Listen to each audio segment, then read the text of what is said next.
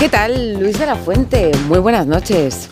Muy buenas noches, ¿cómo estáis? Seleccionador nacional de fútbol, aquí está con nosotros en el estudio de Radio Estadio Noche. Estamos muy contentos. Vez, cuando me habéis invitado, yo estaba deseando estar aquí con vosotros. Han sido unas largas gestiones con el Departamento de Comunicación de la Federación Española, pero le tenemos aquí 11 y 31 ya, 10 y 31 en Canarias, con mucha actualidad. ¿Le ha mandado un mensaje a, a Xavi de apoyo, de, de, ánimo, de... Se lo mandaré desde aquí ahora en directo. ¿Sí? Ah, muy bien, pues muy bien. ¿Directamente a su WhatsApp? No, no, no, directamente. Que se lo mandará a través Ah, públicamente. No, digo públicamente sí, sí. ¿Entiende la decisión del entrenador del Barça? Yo entiendo y respeto todas las decisiones y cuando se toman con libertad, con conocimiento y con convencimiento. Mm. Bueno, ahora hablamos de todo. Cumple ya un año, más de un año al frente del banquillo de la selección española. Ha superado bastantes polémicas, muchas extradeportivas, porque en el campo eh, ha cumplido con todo. España está clasificada para la Eurocopa, ganó la Nations League el Hombre, pasado 11 verano. partidos, 10 victorias, solo una derrota. Está mal, ¿no? Yo creo que objetivamente no, que está bastante bien. Creo que se han cumplido, deportivamente se han cumplido todos los objetivos que nos marcamos allá por el 8 de diciembre cuando se me nombró seleccionador. Uh -huh. Y bueno, gracias a un gran grupo de trabajo que hemos compuesto y unos grandísimos futbolistas, pues se han cumplido deportivamente, yo creo, que todos los objetivos que nos habíamos marcado. Me imagino que echará de menos el césped, porque querrá quitarse el traje de ver partidos, le vimos ayer en el Metropolitano, desde noviembre no se concentra la selección española, en marzo vuelve ya, ya los partidos, además partidazos, con Colombia y con Brasil. ¿Le parece que hagamos un repaso rápido de todo lo que ha pasado hoy? Algunas noticias, Encantado. una conexión con Getafe y arrancamos con usted. Adelante. Venga, está todo pendiente de lo que sucede en Barcelona, Rocío. Sí, pues mira, Edu, la palabra hoy en Barcelona es conjura, ¿eh? La plantilla del Barça se ha ido hoy a comer, pero no a un restaurante, sino a casa de Lewandowski. Imaginamos que habrán comido bien. También comida de hermandad, de unión, de luchar por los objetivos que quedan, que son clasificarse para la Champions y luchar por esta Champions. Una comida solo de futbolistas. No ha estado ni Xavi, ni nadie de su cuerpo técnico. Bueno, tampoco ha estado Valde, que ha viajado a Finlandia para operarse mañana del tendón proximal. Y nos encanta contarles esta noticia. Hace unos meses, Ricky Rubio hizo una pausa para cuidar su salud mental. Por la misma razón, hace unas semanas anunció su adiós a la NBA. Pues hoy anuncia que tiene ganas de volver a tener entre sus manos un balón de baloncesto. De momento dice solo para entrenar. Eso es lo que le ha pedido al Barça y claro, pues el Barça le acoge con los brazos abiertos. Vamos, que mañana ya va a ser su primer entrenamiento y turno ya para irnos a Getafe, que estarán contentos. Es el último partido en terminar de la jornada 22 de la Liga en Primera División. El Getafe ha ganado 2-0, el Getafe se queda en mitad de la tabla, décimo, el Granada no suma puntos y sigue en descenso. Ha marcado Borja Mayoral, por cierto, seleccionador. Me, no, cuando, visit, cuando, visita los estadios de España, en Getafe le preguntan por Mayoral, eh, en Bilbao le preguntan por Vivian, en, en, Valencia por Javi Guerra o no. Ya lo decía Vicente del Bosque, mi admirado Vicente del Bosque. En todos los pueblos hay un jugador eh, que le gustaría estar que le gustaría que estuviera en la selección. O un familiar, siempre tenemos aquí. aquí. Hombre, 14 goles, 14 no, goles no. ya. El gol es un tesoro, el gol es un tesoro, ¿eh? No, quiero decir, esto era. Broma. No, no, ya, ya, ya tenemos un admirado en común, Vicente del Bosque. De, de en eso coincidimos. En Getafe ha estado en el Coliseum Hugo Condés con la victoria del Getafe. Hola Hugo, muy buenas. ¿Qué tal, Edu, Rocío? Buenas noches. Bueno, pues sí, ha ganado el Getafe, que además ha hecho una muy buena primera parte, con un Granada que, que arrastraba buenas sensaciones hasta que ha llegado al Coliseo, pero en esos primeros 45 minutos prácticamente no ha aparecido. Se ha adelantado el Getafe con un golazo de Greenwood, que ha sido un martillo pinón en la primera parte. Es cierto que tiene algo de fortuna, porque toca en un jugador del Granada, pero ya le había puesto la escuadra derecha y ha sido un golazo del inglés. Después como decía Borja Mayoral, que ya lleva 14, no soy yo quien le va a decir nada al míster de quién tiene que llevar, pero desde luego aquí en Getafe, cuando marca Mayoral hay sonrisa oreja a oreja en toda la grada, son 14 goles para el delantero de Parla, el Granada que ha mejorado mucho la segunda parte, se ha podido meter en el partido con un penalti que ha decretado el colegiado eh, García Verdura a instancias del VAR, habrá sonidos porque ha tenido que ir a la pantalla a ver una mano del Getafe, pero Uzuni lo ha mandado al palo y después David Soria ha hecho dos buenas paradas de mérito para evitar que el Granada se acercara. Así que el Getafe suma eh, tres puntos más, se acerca más a la zona Europa, está a siete, incluso de ganar al Real Madrid el jueves podría ponerse muy cerca de la zona europea y el hombre del partido evidentemente Borja Mayoral, como decíamos, 14 goles, después del partido decía esto. Sí, claro que sueño, eh, me lo han preguntado muchas veces y no, no te voy a engañar, ¿no? Eh, claro que, que sueño, eh, es, un, es un objetivo, un sueño que tengo ahí de hace mucho tiempo, que, que creo que ahora está más más cerca, pero, pero bueno, sé, sé que, que tengo que trabajar mucho, eh, como, como lo estoy haciendo, seguir marcando goles, seguir ayudando al equipo y, y seguro que estará más, más cerca que, que lejos. Le bombardean a mensajes. petición directa. en todos lados. Bueno, no, yo con Borja, vamos a ver. Mira, Borja eh, eh, le conozco desde que tenía 16 años. Ha estado conmigo en la sub-18, sub-19, sub-21. No pudimos estar, en- bueno, eh, más, porque no hemos tenido oportunidades eh, más hasta ahora. Pero es un jugador que conozco perfectamente y que además celebro que le estén saliendo también las cosas. Porque es muy bueno, yo siempre digo, es, primero es muy bueno para él, es muy bueno para su club, el Getafe, y es muy bueno para el fútbol español y la selección española porque pues, eh, eh, tenemos oportunidades de tener muy buenos futbolistas en todas las demarcaciones. Mira, una oportunidad para estar en la Decimos que prelista. de momento, por si acaso, no haga muchos planes de vacaciones para entre el 14 de junio y el 14 de julio. Yo dejaría esos meses, eh, ese Por si periodo libre por si acaso, claro que sí. Oye, Borja, ya sabes. Hugo, abrígate y para casa, bueno, estate pendiente y si se dice cualquier cosa en las ruedas de prensa, ahí está Bustillo para recepcionar todos los mensajes. Un abrazo. Un abrazo para todos, chao. Lo que quieran contarnos, decirnos en las redes sociales en arroba Radio Estadio N, en el 608-038-447 con el seleccionador Luis de la Fuente esta noche. Eh, ¿Había escuchado alguna vez eh, el programa desde que empezamos en septiembre? Sí, lo había escuchado, eh, dejé de escuchar, eh, ¿verdad?, de determinados medios de comunicación y porque es que es la única manera de poder ser más independiente, tener más autonomía intelectual. O, y Lo digo porque antes lo hacía. Sí, sí, sí, pero he sido un gran consumidor de prensa escrita, de, de medios, de radio, De radio. televisión. Pero llega un momento en que por salud y mental y sobre todo por, por tener esa independencia que necesito para tomar decisiones, Mm. pues eh, he decidido pues eh, estar un poco al margen de los medios. Estoy informado porque mis colaboradores siempre me informan. Le cuentan lo que decimos. ¿no? Solo lo bueno. Solo lo bueno. Eso está muy bien. Pues entonces igual no sabe que nosotros tenemos un presentador muy especial en Radio Estadio Noche. Rocío Martínez y Edu Pidal. Radio Estadio Noche. Repite, repite, que no se había puesto los cascos y no lo ha oído. Rocío Martínez y Edu Pidal. Radio Estadio Noche. Pues es que empeza- empezando con Matías, nada puede ir mal aquí. Un mito, vamos, por Dios. Soy un gran admirador. Primero, permitidme que, que toque el turno de agradecimiento a la Real Federación Española de Fútbol, a todos los presidentes territoriales, a la Junta Directiva, personalizándolo en Luis Rubiales, nuestro presidente, por el apoyo, por la confianza que han tenido en mí y la posibilidad de eh, desarrollar, seguir desarrollando esta pasión que tengo, que es el fútbol, pues con la eh, selección absoluta. También quiero eh, agradecer, eh, Molly, muchas gracias por toda la seguridad, la tranquilidad. Francis, coordinador, amigo del alma. Termino con todos mis compañeros, eh, algunos no han podido venir, gracias por haberme apoyado día tras día.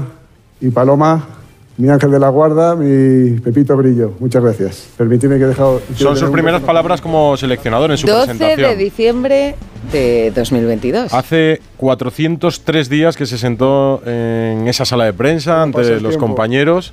Ha pasado mucho tiempo y muchas cosas. ¿Se reconoce en ese Luis de la Fuente? No sé si mucho tiempo, pero muy rápido. Eh, y yo creo que mm, estamos siempre en un proceso de, de cambio, de mejora, de...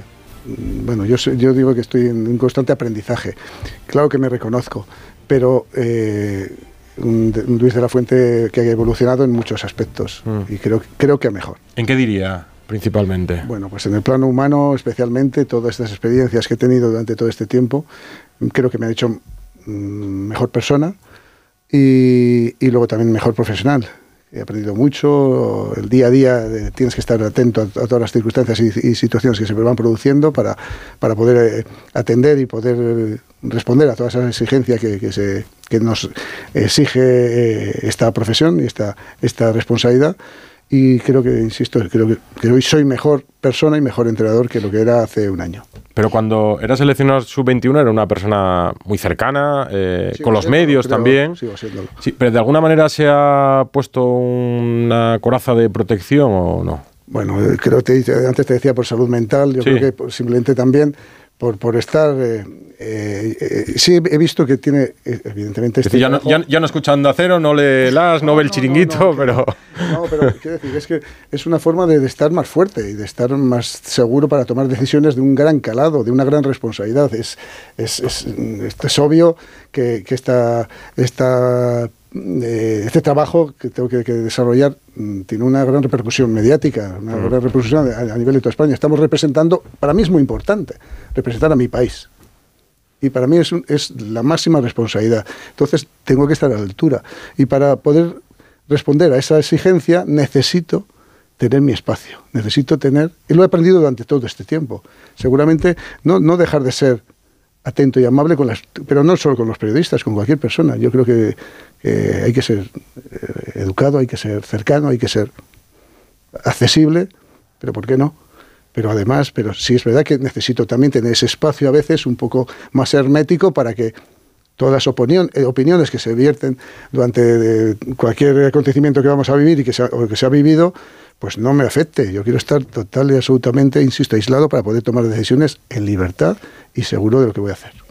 Precisamente por esta responsabilidad, no sé si en este año y poco ha vivido sus mejores y sus peores momentos en- de carrera profesional, claro. Ha sido un año muy intenso, Rocío, intensísimo. Y Yo siempre he querido que, que a mí se me cuestione por el fútbol. Yo dije, además eso no me, me- de verdad no me inquieta nada. Ahí estoy totalmente tranquilo, estoy liberado. A mí que se hable de fútbol y que se me cuestione por decisiones futbolísticas, resultados. Entiendo que es así. Lo que me incomodó más fueron situaciones ajenas al fútbol que, eh, que me hacen sentirme, y digo incómoda porque pues, no, está- no me movía cómodo en ese ambiente y no me gusta que, que- que se me hubiera eh, cuestionado o, mm, bueno, pues, eh, censurado por, por esos aspectos extradeportivos, ¿no? que además eh, ya en su momento dije lo que tenía Sí. que decir y, y- y creo que está más que todo dicho y bueno, sin más. No, son- es un- una página pasada, un episodio pasado. ¿De cuál habla en concreto? No, de todo, pues yo creo que pues eh, los acontecimientos que eh, sucedieron ahí después de la asamblea y demás. En la asamblea de Rubiales, Sí, fue, la que anuncia que no dimite. Sí, exactamente. Claro, pero, pero eso también forma parte de su eh, trabajo como seleccionador. Usted representaba a la selección española. Sí, pero bueno, eh, mi responsabilidad es deportiva. No, Bueno, hay responsabilidades de todo tipo. Bueno, sí, yo tengo que dar una imagen, tengo que dar un- eh, representar, represento mucho, he dicho, no solo una, una federación, represento un país. Y para mí es muy importante representar a mi país como corresponde. Entiendo que corresponde, entonces hay situaciones que, que uno pues, eh, pues, pues, se puede equivocar. Yo en su momento en esa situación lo pasé mal, creo que me equivoqué. Bueno, ya pedí disculpas y, y- y ya está. Y vamos a empezar por lo deportivo, se lo juro. Pero no, no, pues ya está. Ha ido Mira, usted eh, ahí. Ya he empezado yo con esto y yo... No, pero, sí, pero sí. ya que vamos a lo de la Seguro, asamblea. seguro que se ha arrepentido muchas veces de, de aquellos aplausos. Yo creo que, que su perdón Sí, pero- fue sí, Bueno, el sí. perdón de Luz de la Fuente. A mí me sonó sincero en la, en la rueda A mí me llegó tarde. Eh, yo vi la asamblea, eh, yo entiendo que en un momento de colapso, de bloqueo, usted explicó que es que esperaba que el presidente dimitiese, como esperaban muchos en la asamblea, hubo gente que se levantó a aplaudir o no. Eh, no lo hizo una sola vez, lo hizo varias veces. Además, las cámaras de la realización de la federación le enfocaban a usted en primera fila, junto a Bilda. Los dos aplaudieron, los dos se pusieron de pie, aplaudieron cuando anunció que no dimitiría, aplaudieron cuando habló del falso feminismo, aplaudieron en varias ocasiones. ¿Lo hacía por agradecimiento a una persona que le llevó al cargo de seleccionador?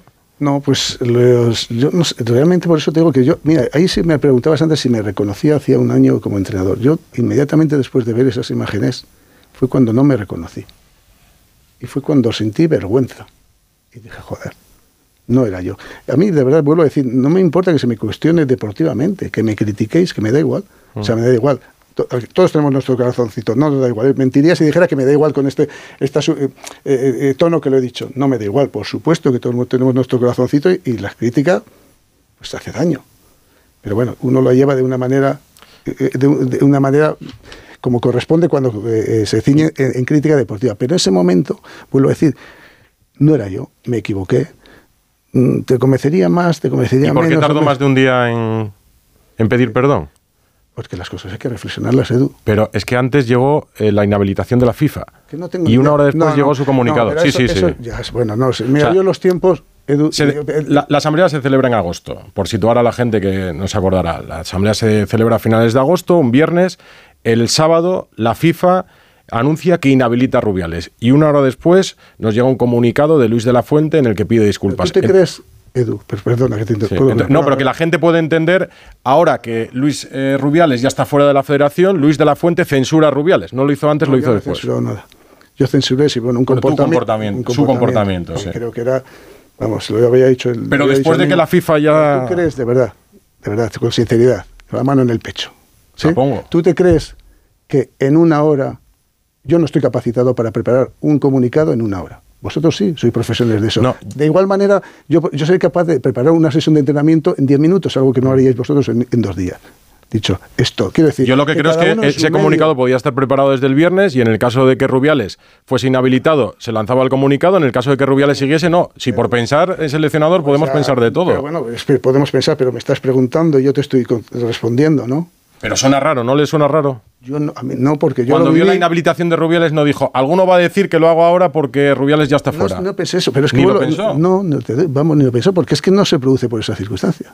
Te, te- te- te he tratado de Es su- explicar. palabra contra... Claro, ¿y qué hacemos? No, nada, nada. Tengo que escucharle Vale, solamente. pones aquí el- ¿Cómo es el este de- El polígrafo. El polígrafo, no tenemos, no Me has tenemos. preguntado y yo te he respondido.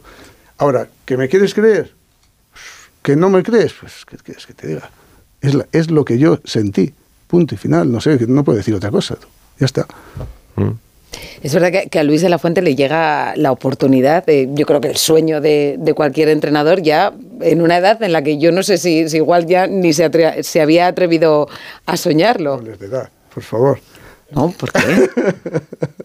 Nada, yo- sí, Sí, se, mantiene, se mantiene Luis de la Fuente muy bien. Yo, yo, a mí me gusta que los entrenadores prediquen con el ejemplo ¿eh? y estén, estén en forma también para pedírselo, para pedírselo luego, luego a los muchachos. Pero yo no sé también eso, si, si eso cambia un poco, ¿no? Te llega un momento en el que Yo creo que las, las, eh, las circunstancias o las cosas o las situaciones llegan cuando tienen que llegar.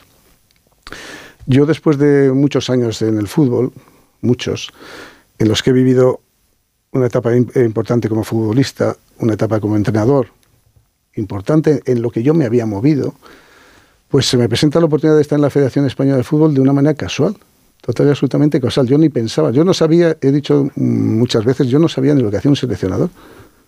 O sea, no tenía ni idea. Yo cuando yo me encuentro en la selección, en la Federación Española de Fútbol, que Ha- Había entrenado en la cantera de Lezama, dirigió 11 partidos del Alavés en Segunda B y en la temporada 11-12 le llama a la federación No, y... no, no. y hay que informarse un poquito, Edu. y- no, no, en la cantera- me lo contó Villar en Navidad, o sea que... No, pero tampoco hay que informar. En Sevilla, a- bueno, sí, Ángel, por resumir. y de- no, y entrenaba en Sevilla, en categorías inferiores en Sí, Sevilla, entrenaba sí. en los Reales- Bueno, por en- dar un en- repaso. Sí, pero quiero decir que en, en- en el- en la categoría que yo me moví, en Mm. el fútbol de formación, era difícil encontrar a alguien con más preparación y, forma, y, y- y bagaje que yo. Mm. Trabajo en dos de las mejores canteras del mundo del fútbol, de- de- del- en cuanto a forma, de fútbol No, no, sí, su, su- su llegada a la categoría inferior es de la, sele- de la selección no es discutible. Bueno, pero- bueno, pero eh, es que luego hay un proceso de formación en lo que voy quemando etapas y en todas las eh, categorías que, que tuve que entrenar en la federación hemos conseguido objetivos.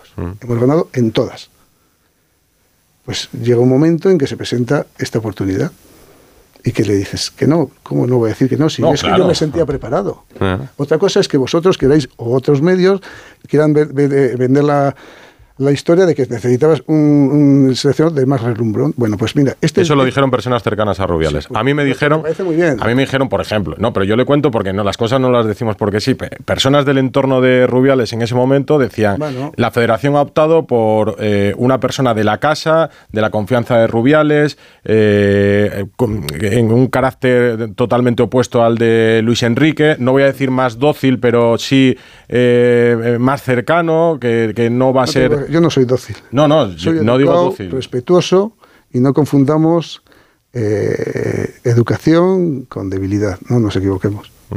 Pero cuando Rubiales le da esa oportunidad, por eso entiendo yo que puede ser más agradecido en esa situación que en Yo otra. soy muy agradecido a todas las personas que han hecho algo por mí. Eso por principios. Soy agradecido a todas las personas que durante toda mi carrera, mi vida, han hecho algo por mí. No lo voy a olvidar nunca, por supuesto que no. Faltaría más. Ahora, que entienda que, les debo algo, Lo único que debo es con mi trabajo. Y además mi trabajo, con todo eso que estamos hablando, esa gente que apostó por mí no se equivocaron. En un año hemos conseguido todos los objetivos deportivos. Luego, tan equivocados no estarían. Seguramente necesitaría igual eso que llaman algunos de ese perfil que no sé cómo lo Pero llaman. no entiende que, que llamase la atención que usted entrenase en segunda vez, estuviese mucho en categorías inferiores, pero no entrenase en segunda división, no entrenase en primera división. No, no a clubes Hombre, grandes o pequeños. Alguien que me digas, hombre, dicho esto, parece que, puede- que llego al fútbol. Hombre, estamos hablando de alguien que ha tiene jugado. un bagaje estamos seleccionador. de que ha jugado 250 partidos en primera división, que he sido campeón de liga, de copa, de supercopa, he sido internacional, papá, papá, papá. Mm. Luego, parece que estás hablando de alguien que llega aquí, que llega de una oficina. O sea, no lo entiende. Entonces. No, pero es, vamos, es que no lo entiendo, ¿sabes por qué? Porque esto es muy sencillo. En 11 años en la Federación Española de Fútbol, que esto, ser seleccionador es una especialidad. No se trata de ser un entrenador de campo, que yo también lo he sido de campo en un club, es totalmente eh, eh, diferente. En 11 años en los que he estado en la Federación, etapa a etapa he ido demostrando, como otros compañeros, que también están perfectamente capacitados para poder ser mañana, el día de, de cuando corresponda, Sí, entiendo, absolutos. pero, es No, un, no, pero- pero es un caso extraordinario. Quiero decir, en, en 60 y- años creo que hay porque- dos y porque casos. y porque o sea en 70 extraordinario años tiene creo que que hay ser- dos es injusto. No, pero es extraño, ¿no? Bueno, depende. Es debatible. Pero, y Pero es siente, que debatible que no es debatible. pero- y siente un poco que precisamente, ¿no? Eh, usted definía otros entrenadores de más relumbrón. eh, siente que precisamente eh, por eso no se valora tanto lo que hace, ¿no? Que, que igual a cualquier otro entrenador dice, ha ganado la Liga de Naciones, ha ganado 10 partidos de 11, no son 27 goles a favor, 5 en contra, clasificados como primeros de grupo. ¿Siente que, a- otro de más relumbrón se lo hubiera yo- valorado más? Es que no, no me lo planteo así siquiera. Yo sí noto el, el reconocimiento de la gente. Yo estoy en la calle. Yo sigo haciendo una vida muy similar a la que hacía antes. Te diría casi igual. Y yo estoy en la calle mucho. Y yo donde voy, la gente demuestra un cariño, un reconocimiento, un, dar un valor a una realidad que es objetiva y que en el fútbol son datos y, lejos de, de- de pronósticos, aquí son datos y la gente lo reconoce y me valora y yo me siento muy querido. Y además tampoco necesito mucho más para sentirme feliz y sentirme reconocido. Es difícil discrepar eh, con usted por el buen talante que tiene. Pero el debate existe. Bueno, pues me parece muy bien. ¿Y qué hacemos? No, deba- debatir. Pues debatir, pues ya está. Mira, yo, yo le doy, yo le doy una, una idea. Ganamos la Eurocopa y ya se acabará el debate, digo yo, ¿no? Mm, yo no soy mucho de alardear porque, entre otras cosas, yo no soy solo el protagonista de esta historia. Yo tengo un grupo de trabajo que sin ese grupo de trabajo no sería nada. Tengo unos jugadores, dirijo unos jugadores que son excepcionales y que tengo, creo que tienen, porque los conozco, eso sí, y lo dije el primer día y sé que es un poco pretencioso, seguramente mejor que nadie, es el futuro del fútbol español y ese presente del fútbol español como nadie, seguramente como algunos otros compañeros de, de, mi, de la federación, pero más que yo no, serán iguales también. Entonces sé que ten- esto augura un gran porvenir, un gran futuro. Entonces yo soy muy optimista. ¿España favorita?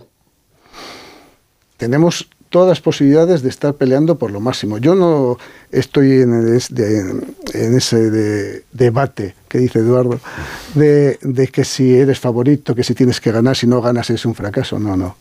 Eh, Seguramente la gente que no ha estado en el deporte y que no sabe lo que cuesta ganar, son los que enseguida ponen la etiquetita esa de mm, fracaso. No, aquí estamos, vamos a pelear por ganar y vamos a estar en disposición de ganar, pero vamos a jugar con, eh, competir con otras selecciones tan potentes como exactamente como nosotros. Y, a veces el ganar o no ganar es una línea no delgada, es que pegue y bote un milímetro dentro o fuera de una raya de, de- de- que marca, delimita un campo. Entonces, vamos a estar en disposición de, de pelear por ganar. Y seguro que España va a estar orgullosa de nosotros, seguro.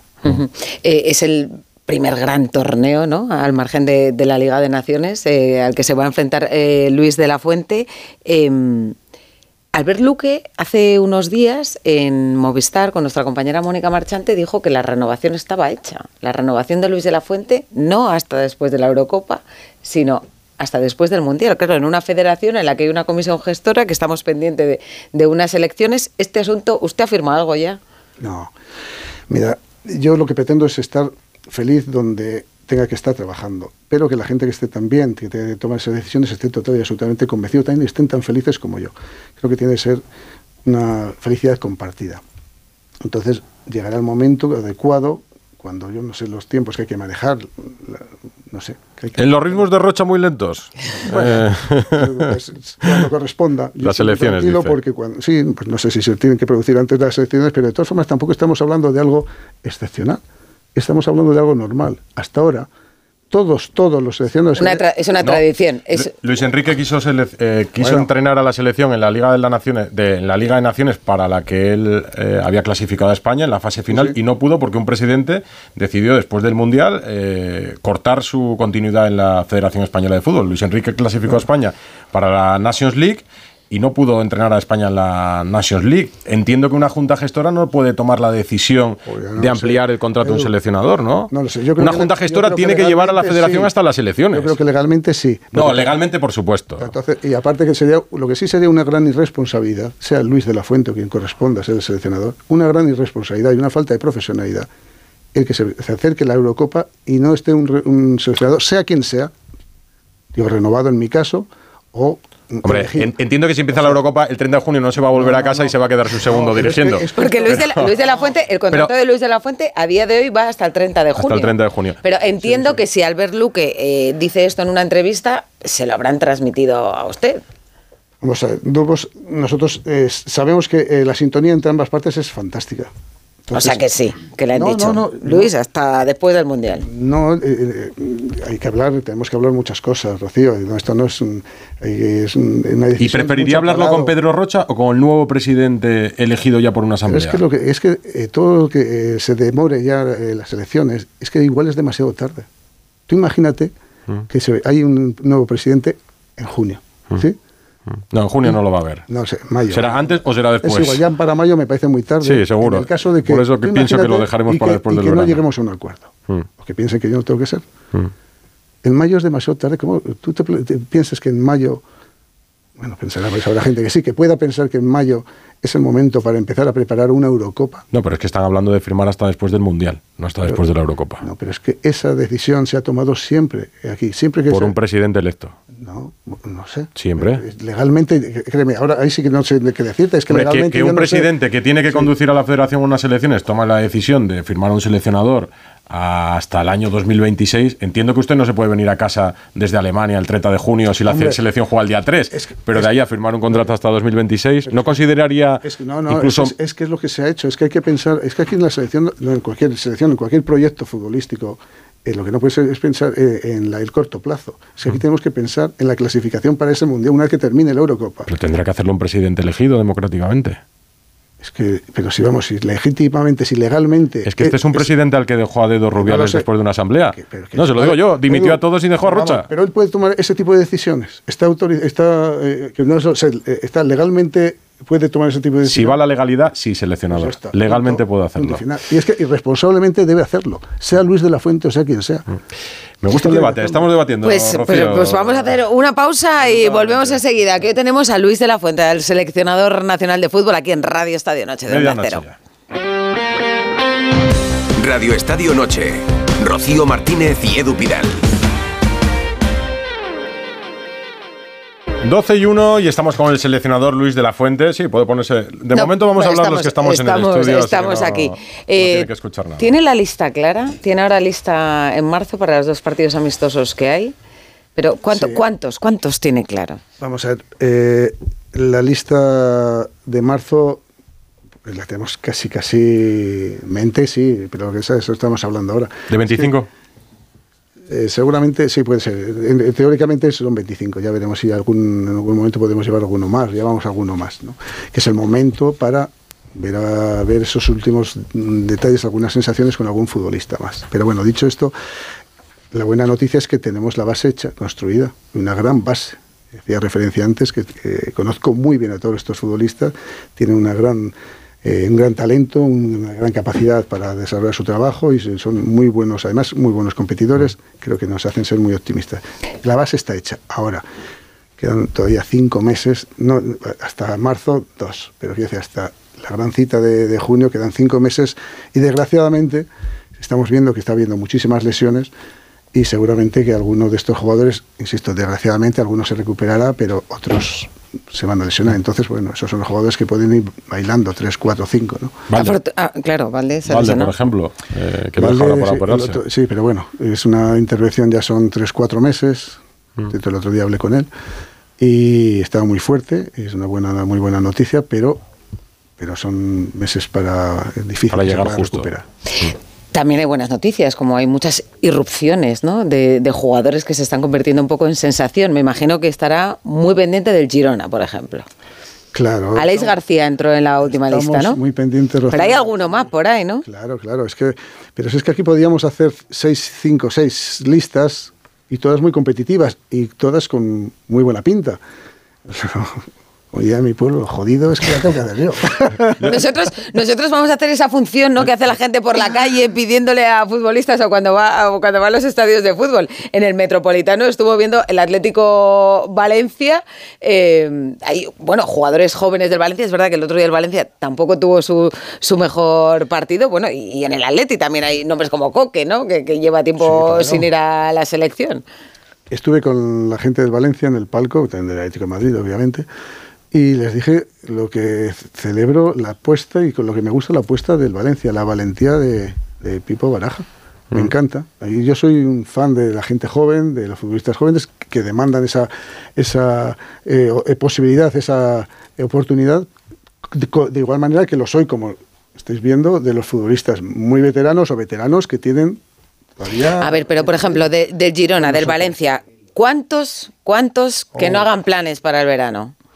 Yo les aconsejaría que no si hicieran acaso. ninguno. Ese mes que no hicieran ninguno. que ninguno. Está muy abierto. Ningún jugador nacido en España puede hacer No, planes. Eh, en los palcos se le insinúan agentes Ah, directivos. ah, No, cuidado no. con las palabras, cuidado con las palabras. No, pero se le insinúan, oye, mire qué bien está este seleccionador, mire qué bien. Eh, Aunque sea en tono de broma, se lo dirán, ¿no? Sí. Hablamos de fútbol y cuando hay confianza, pues la gente. mm, conmigo se puede hablar de todo. Eh, En lo que sí coincidimos es que los resultados eh, deportivos son excelentes y la lista es bastante reconocible, porque yo creo que de 25 que pueda llamar en marzo, seguro que si nos ponemos 18, 19, 20. A, a Fernan- a Fernando Burgos lo conoce, sacar. ¿verdad? A Hola, Fernando Fernando. Burgos lo conoce. Como habéis dicho, que, que esté Sí. aquí. eh, de los últimos siete seleccionadores, de los últimos 24 años, aquí han estado todos menos uno. Ha estado Iñaki, Saez, Jaburu, ha estado Vicente del Bosque, ha estado Luis Aragonés, ha estado Julio Lopetegui, ha estado Robert Moreno. Y está Vicente aquí- del Bosque. Ya, lo dije el segundo. ¿Quién falta? ¿Quién falta? No, no, ¿Quién yo no voy a decir que la gente...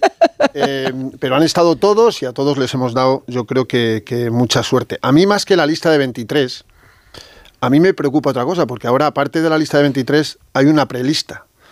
Eh, hubo una época donde la prelista fueron 78, 79, 80. ¿Tu prelista de cuánto es? O sea, de los 23 del, de- de- de- del árbol, de esas 23 manzanas, ¿cuántas están eh, haciendo, buenas? Eh, es verdad que esta época, desde noviembre que jugamos el último partido hasta marzo, es, es un proceso casi que empieza desde cuando empezamos la- el inicio de, este, de la evaluación cada temporada, porque pasan casi cuatro o cinco. Es el casi- periodo más largo sin selección. En- Además, un periodo también muy, muy importante porque hay muchos futbolistas que están apareciendo, futbolistas que están en forma, chicos que igual no tenían eh, momentos, eh, oportunidades en sus clubes y los empiezan a tener. En fin, son- es un momento muy importante. Entonces, es- normalmente es también cuando la lista es más amplia. Pero en cualquier caso, si lo de la lista, Fernando, es de alguna manera. eh, ¿Testimonial o, no, o es da- no, legal? Es, es- es dar simplemente eh, eh, la sensación, una sensación real de que hay muy buenos futbolistas en España y que de aquí el que en un criterio subjetivo también, lógicamente, que hay unos datos objetivos de, de rendimiento, de pero luego hay otros de sensaciones, de buscar algo un poco mm, particular de- en la visión de futbolística que tenemos cada uno, pues que todos tienen oportunidad de estar.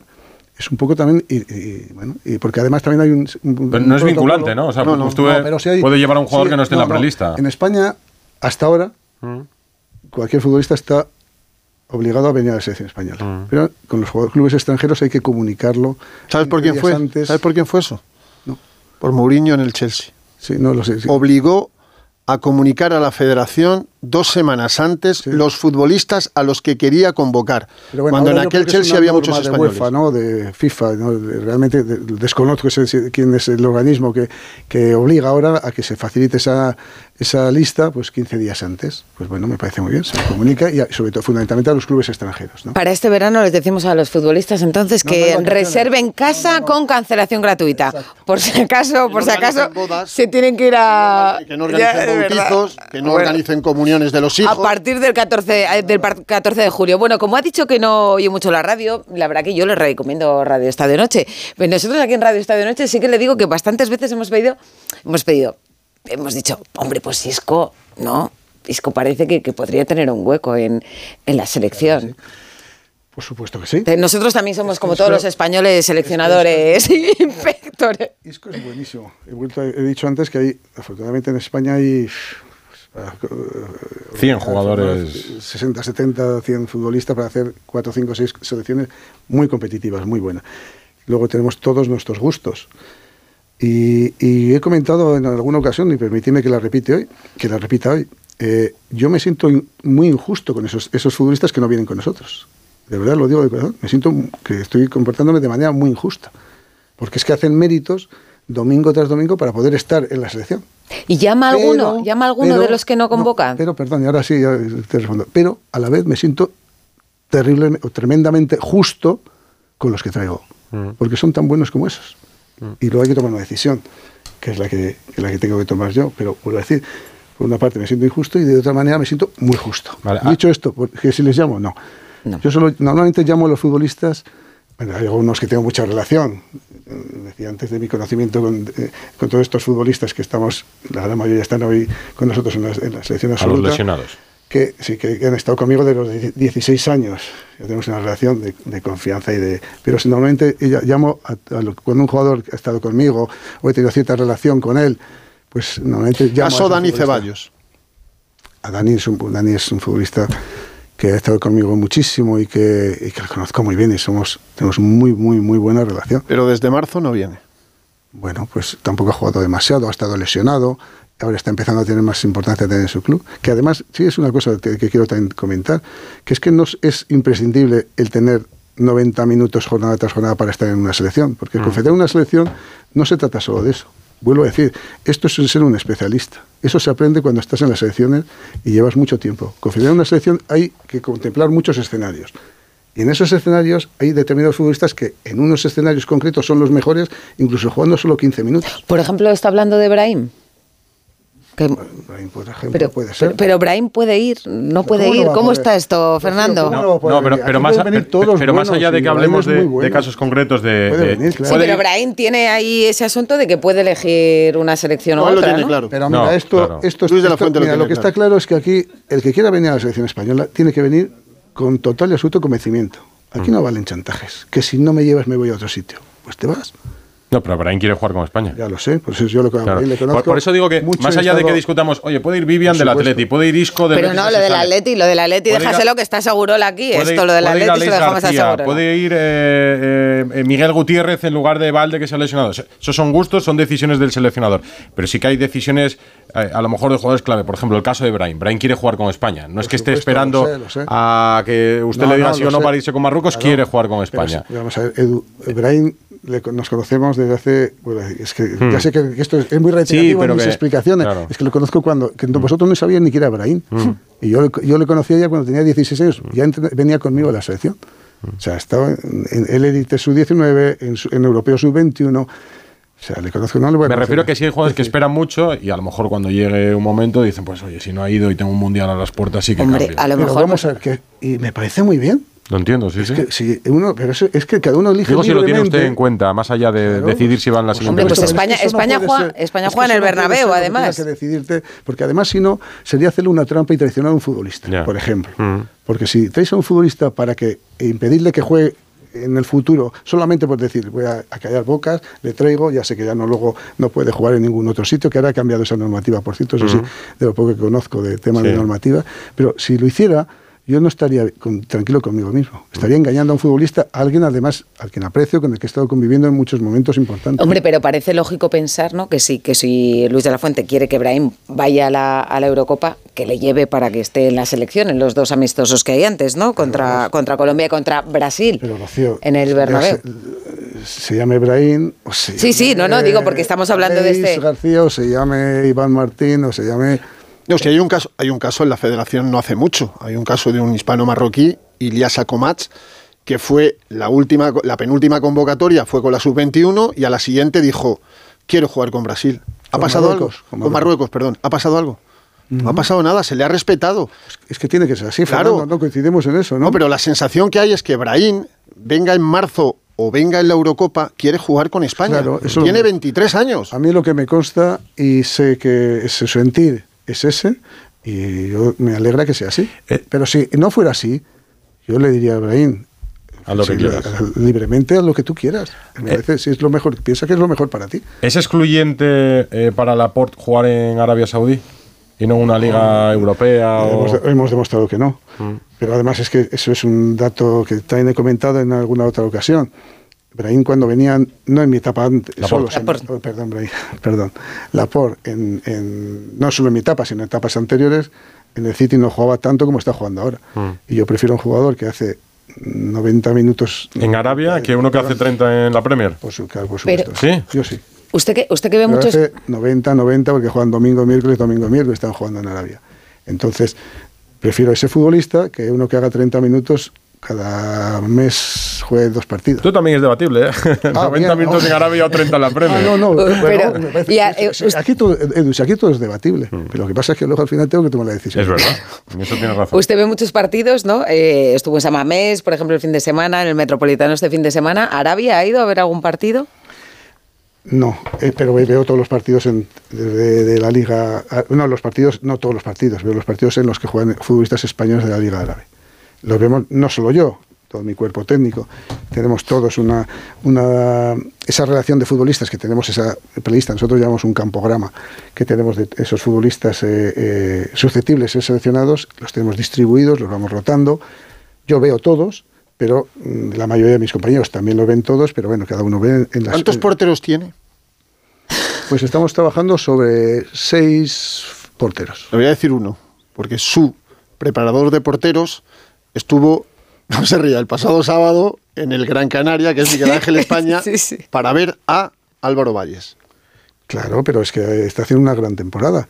Pero y a otros futbolistas también, no, También, solo, no también. solo porque sea técnico Portero. de porteros, fue a ver solo a los porteros. Pero Brahim, que a Fran García, y bueno, a Nacho, a los y de Las y Palmas, a claro, hay a otros Moleiro. claro, Antonio, o sea, Alberto, perdón, pero que, eh, que luego yo los veo también. Eh, Mira, a nosotros nos gusta estar, vamos a, a todos los campos. Yo cuando llegué a, a la selección dije que iba a ir a todos los campos, o una representación de la- de- del cuerpo técnico de la absoluta, iba a ir a todos los campos de, de primera división. El año pasado, en seis meses, lo hicimos. Y la sorpresa fue, todavía me queda algún campo de primera que iré, si este año, si Dios quiere. Eh, la sorpresa fue que yo cuando llegué a algún campo me dijeron, joder, Luis, es la primera vez que viene un seleccionador a este campo. Joder, pues bueno, me gusta esa cercanía de la gente y me gusta, sobre todo me gusta que la, primero vas a trabajar, segundo que te gusta que la gente esté contenta, se alegran de verte allí, pero sí es verdad también que en la práctica es menos eficaz el ir a ver un partido en directo, porque ves un partido, yo sin embargo, el- después de ver el, sábado el partido de, de Anoeta, inmediatamente me fui a mi hotel y, vi el de las 4 y al Atleti, vi a- el de las 6 y el de las 8 y las, die- eh, en fin, ves todos.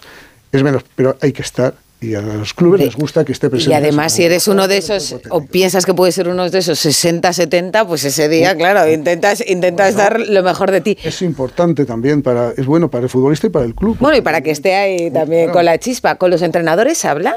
No, no, normalmente con alguno, excepcionalmente sí, que tengo relación, de- no de ahora, de hace mucho tiempo sí, pero normalmente en pocas ocasiones. Si no es algo que coincidamos, pues por supuesto si coincidimos sí, pero no una llamada para nada. No me gusta porque parece que estás interfiriendo en algo. Con Ay, que, que con ha Xavi, quedado, no, ejemplo, claro, ha quedado en que le iba a mandar un mensaje a, Xavi- a Xavi aquí en Claro. Radio Estadio no, Noche. no, me has preguntado, Edu. Sí. Pregunta, me has dicho, ¿no? Sí, Me has sí. comentado si. Si le había mandado un mensaje de apoyo. Y ha dicho que se lo iba a dar a qué. No, pues, no, por supuesto, yo le deseo todo lo mejor. Le deseo lo mejor porque, como a todos mis colegas, pero con Xavi he tenido una relación muy buena y tengo, y, y que decida.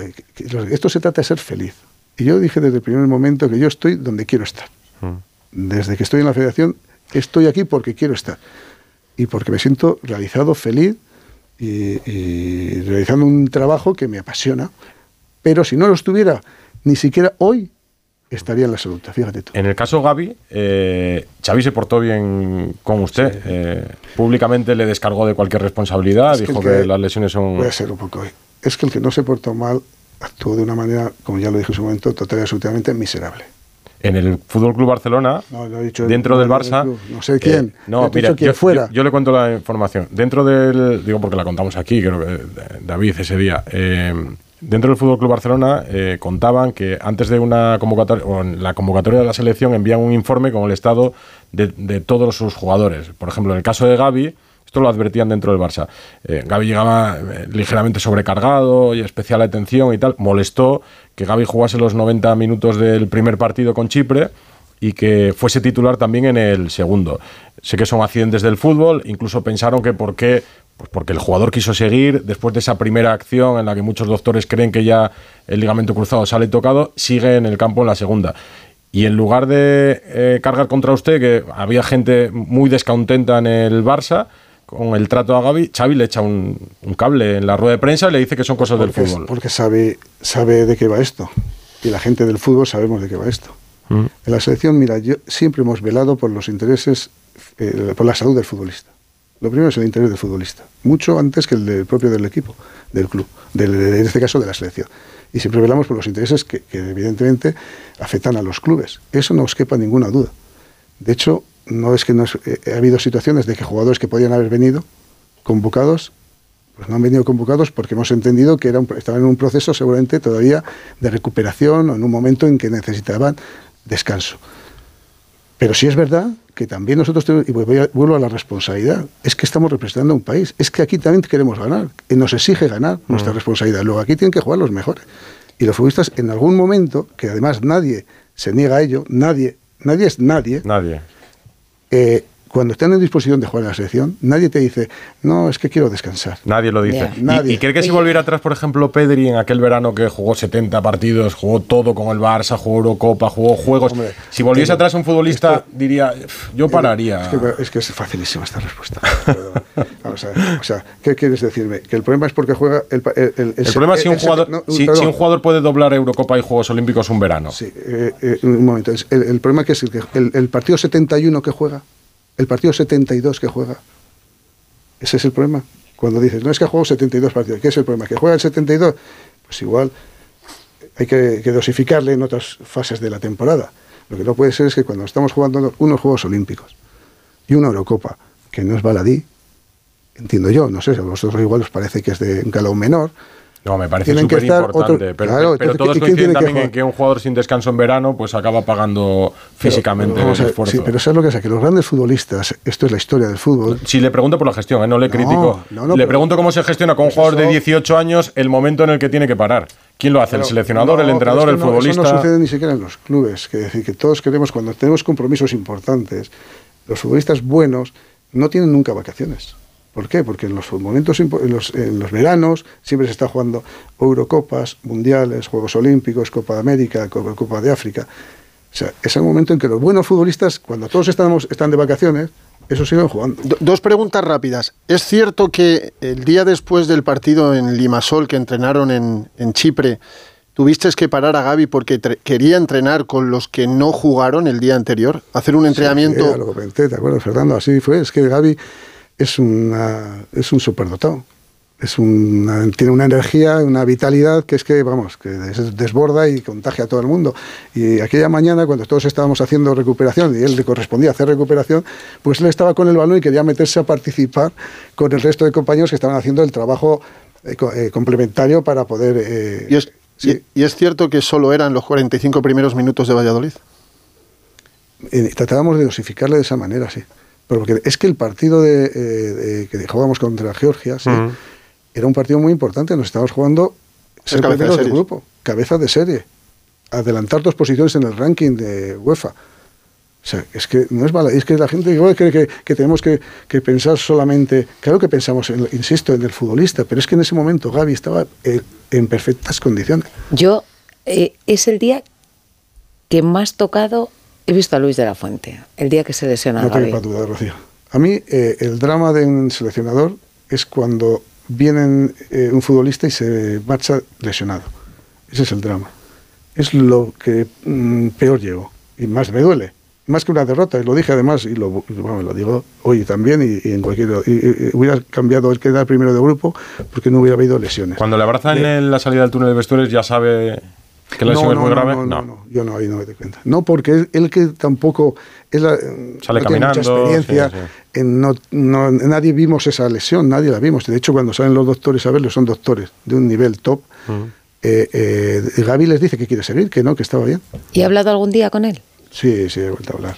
¿Y cómo está? Porque Xavi le ha echado de menos esta temporada. Y yo creo que la selección le va a echar de menos todo, también en la Eurocopa, no ¿no? duda. En todos los sentidos. En el plano futbolístico, que es un jugadorazo, para mí es un futbolista de un nivel mundial top, y, y humanamente, porque es la alegría del vestuario. Lo vamos a echar mucho de menos, muchísimo. Eh, hemos hablado y hablado con él, pues bueno, si a veces cuando hablo con él es el que te anima a ti. Es increíble. Es, es un, tiene una ¿No tenemos otro Gaby? bueno, pues mira, desgraciadamente estas circunstancias que se producen en el fútbol, Fernando, abren las puertas a otros futbolistas. Mm, Que, mm, que seguramente otros que, reconocidos, porque son tienen eh, un recorrido ya mayor en, en el fútbol, pero aparecen otros que seguramente no son tan conocidos y que necesitan de estas oportunidades para, después de tocar un poquito la puerta, tener la capacidad de, de- de- de poder jugar. No, no son, no son tan jóvenes como Gaby, pero quieren aquí estar. Están deseando llegar a la mesa. Susana Guas, Santi Segurola, Enrique Ortego. que Y Esteban, Enrique Ortego, eh, ya le aviso, trae, la- le ha hecho la lista ya. Se puede tomar vacaciones Perdona, ya hasta la menos. lista. Hasta la lista porque, porque que se, la, se la ha hecho Enrique Ortego ya. Un, un po- un Ahora- un poquito creo que menos. que coincidimos. sí, ¿Ah, así sí? visto, creo que tenemos ahí Vaya, pues 20. ahora, Eh, ahora va y- diciendo sí, sí, no, sí, Ah, no. no, y- y- ahora, Claro. no, Escucha. ahora, ahora volvemos, ahora volvemos, venga. Radio Estadio Noche. Rocío Martínez y Edu Pidal.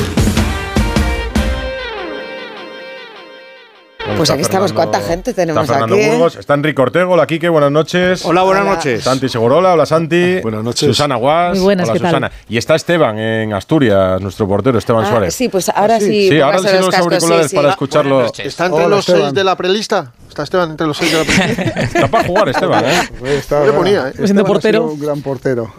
Mister, hemos coincidido, que la gente no lo sabe, eh, en Sevilla. Cuando usted estaba en el juvenil de Sevilla, Vale, yo pero es que estábamos diciendo, equipo. fíjate, ¿ves? Pues eso estaba, no recordaba yo, eh, Esteban. Hemos, eh, Sí. eh, Lo he dicho yo antes. me ha dicho Es que este- Enrique. Esteban tiene historias con todo No, el mundo pues, del cuenta, fútbol. cuenta esto, Esteban, me alegro, me alegro mucho. No, no, joder. es que además es de los pocos entrenadores que con el paso de los años mejora el físico, mister. ¿Cómo Es lo hace? verdad. Porque- Yo lo veo, lo veo guapísimo, ¿Eh? Yo mister. ¿Eh? hecho el efecto rebote, ya estoy para atrás. No, no. U- usted va al gimnasio cada día, pero yo también. Y a mí no se me nota, usted sí. Bueno, tú estás guapísima. No, no, es que de verdad, yo le veo y digo, madre mía, este señor, qué bien está. Y. ¿Cuántas, dijo una cuántas cosa- horas?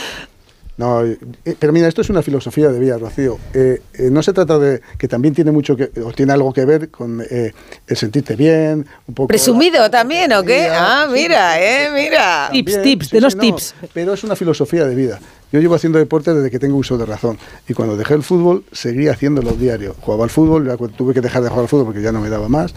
Pues mm, eh, descubrí otras actividades deportivas que. mm, Pero es ya mm, porque necesito estar activo, necesito estar bien, necesito estar fresco. Me da seguridad, me da fuerza. En fin. Bueno, pues ahora necesitamos hacer deporte. Exacto, ¿Qué ibas a nos decir, parece Esteban? muy bien. No, iba a decir, iba a decir que antes pasó también y, y los que hemos estado trabajando con cuerpos técnicos, hay que valorar el cuerpo técnico que tiene el míster, que muchos son medio anónimos en el fútbol, entre comillas, pero yo que conozco a Juanjo, por ejemplo, a López Vallejo y a Miguel Ángel, bueno. y a Miguel Ángel España, hay que darle mucho valor, Mister, a lo que usted tiene ahí, ¿eh? porque aparte de Esteban. grandes personas, son grandes profesionales. Lo- para mí los mejores de los mejores del mundo. Son Miguel Ángel España es top. los top mejores como profesionales, profesor y como entrenador de grandes porteros. personas y además cómo Eso se es. nota el corporatismo. El co- corporativismo. Sí, sí. Hombre, los siempre, tres siempre. porteros. Ha dicho porteros solo, solo El, porteros. el defensor de No, los no. porteros. Bueno, escúchame, Fue- Esteban, y fue tenemos, mío hay uno de los aprobó, analistas, tanto- el, el jefe de análisis, uno de los Sí. responsables del análisis que tenemos, también era eh, Pablo Peña, también fue portero, o sea que... Pues también te digo que de seis lo tienen que dejar en tres, o sea que tienen buena tarea. Tiene que estar fresco. Venga, eh, Enrique Ortego, que nos va a ir diciendo si sí o si no a tu lista. para meterla en el- ¿La tuya es de 23? 25, 25. 25 también, vale, también de 25. Tres venga. porteros. Tres porteros. Unai, Raya y Remiro. Muy bueno. Tengo un gran Bien, no, problema. pero, a ver, un Tengo momento. gran problema Eh, con los- el lateral derecho. ¿Los tres están entre los seis? Sí. Sí, ¿no? Sí, eh. Será muy fácil. no. Problema capital, lateral derecho. Solo hay Carvajal. Carvajal. El segundo No. está abierto. Era Hay Jesús No, más- Navas. está abierto. Hay más Pero ya digo más que está abierto. ¿Era Jesús Vuelvo Navas decir, hasta ahora? eh, nosotros manejamos mínimo cuatro futbolistas por posición. Saldrían 44. Está- ya hemos hablado antes de en torno a 60. ya A mí en el lateral derecho no sé. entre, solo me salen Navas, Carvajal y Porro. ¿Quién es el cuarto? A dejarles, porque es que si no desmotivo a los que están. están- Venga, hay venga, sigo. de- Centrales. A ver. Vivian, Lenormand, Eric García y David García. Laterales izquierdo, hay ahí un tubo para elegir. Me quedo con dos. Gallá y Grimaldo al momento, al día de hoy. Lo mismo dentro de tres meses. Perdona, está mejor. para. La Lo mismo dentro de tres meses. ¿Has dicho Laporte? Laporte, No, no lo ha dicho, sé no lo ha dicho, no, no, no. no lo ha dicho. Laporte va a estar dentro de la- del Mm. equipo, pero vamos, lo saben, lo saben los ¿Caliente, frío, seleccionador? ¿Cómo van? Vamos a hacer cuatro o cinco selecciones de nivel top. Si es que en esto nos va a aclarar Ahora, nada. no, es que no vamos a equivocar. Elijamos a estos mm, 25 que. que No, pero en la Eurocopa van 23. Tú, de- tú deja que, que No, Ortego vamos a dejar los los nombres. 23. Dejad Pero que, que no nos vamos a equivocar. Mira, Seguro que no. No va a decir nada. Dejad que Ortego de los nombres y fijaos en la cara que ponga el Vale, seleccionador. A ver si hay por ahí. medios centros. Rodri y Zubi, ahí no fallo. Interiores, Pedri, Sancet, Fabián y Merino. Más Aleix García, que puede ser derecha o izquierda. Ahí tampoco fallo. Delantero, tenemos delantero por un tubo. Tenemos más delanteros que centrocampistas. ¿Por qué? Pero, eh, eh, delante- ¿a qué te refieres? En posición de delantero en general. delanteros en general. extremos, Pues bueno, porque España produce futbolistas de gran talento en esas demarcaciones. Bueno, bueno, no nos ha sobrado el gol en la selección tampoco, No, pero no- ¿eh? no, tenemos un Mbappé, pero delanteros y gente que genere, sí, no vamos mal de eso, ¿no? De hablarme Este de- año están Borja especialmente Mayoral, bien. ¿no? por Borja, eso, vamos, no, este- no, por eso digo que este año, este año están especialmente bien. ¿no? Máximo goleador empatado con Bellingham. Mayoral. normalmente cuando se produce también. Está Morata con Mayoral 14 goles, Morata con 13, Gerard Moreno con 10, Hugo Duro con 9 y Arzábal con 8, Guruceta con 8. Está Samu o Morodión que lleva 7 goles. Seguramente será de las. Ferran Torres, que no se me olvide, con que 8. más goles están metiendo los, Metiendo los jugadores delanteros españoles. Bueno, acabo mi lista. Yamal y Nico para la derecha, Morata, Ferran, José Lu en el medio, en el centro, y Olmo y Oyarzábal para la izquierda. Y, luego se cambian. Borja Mayoral no te entra.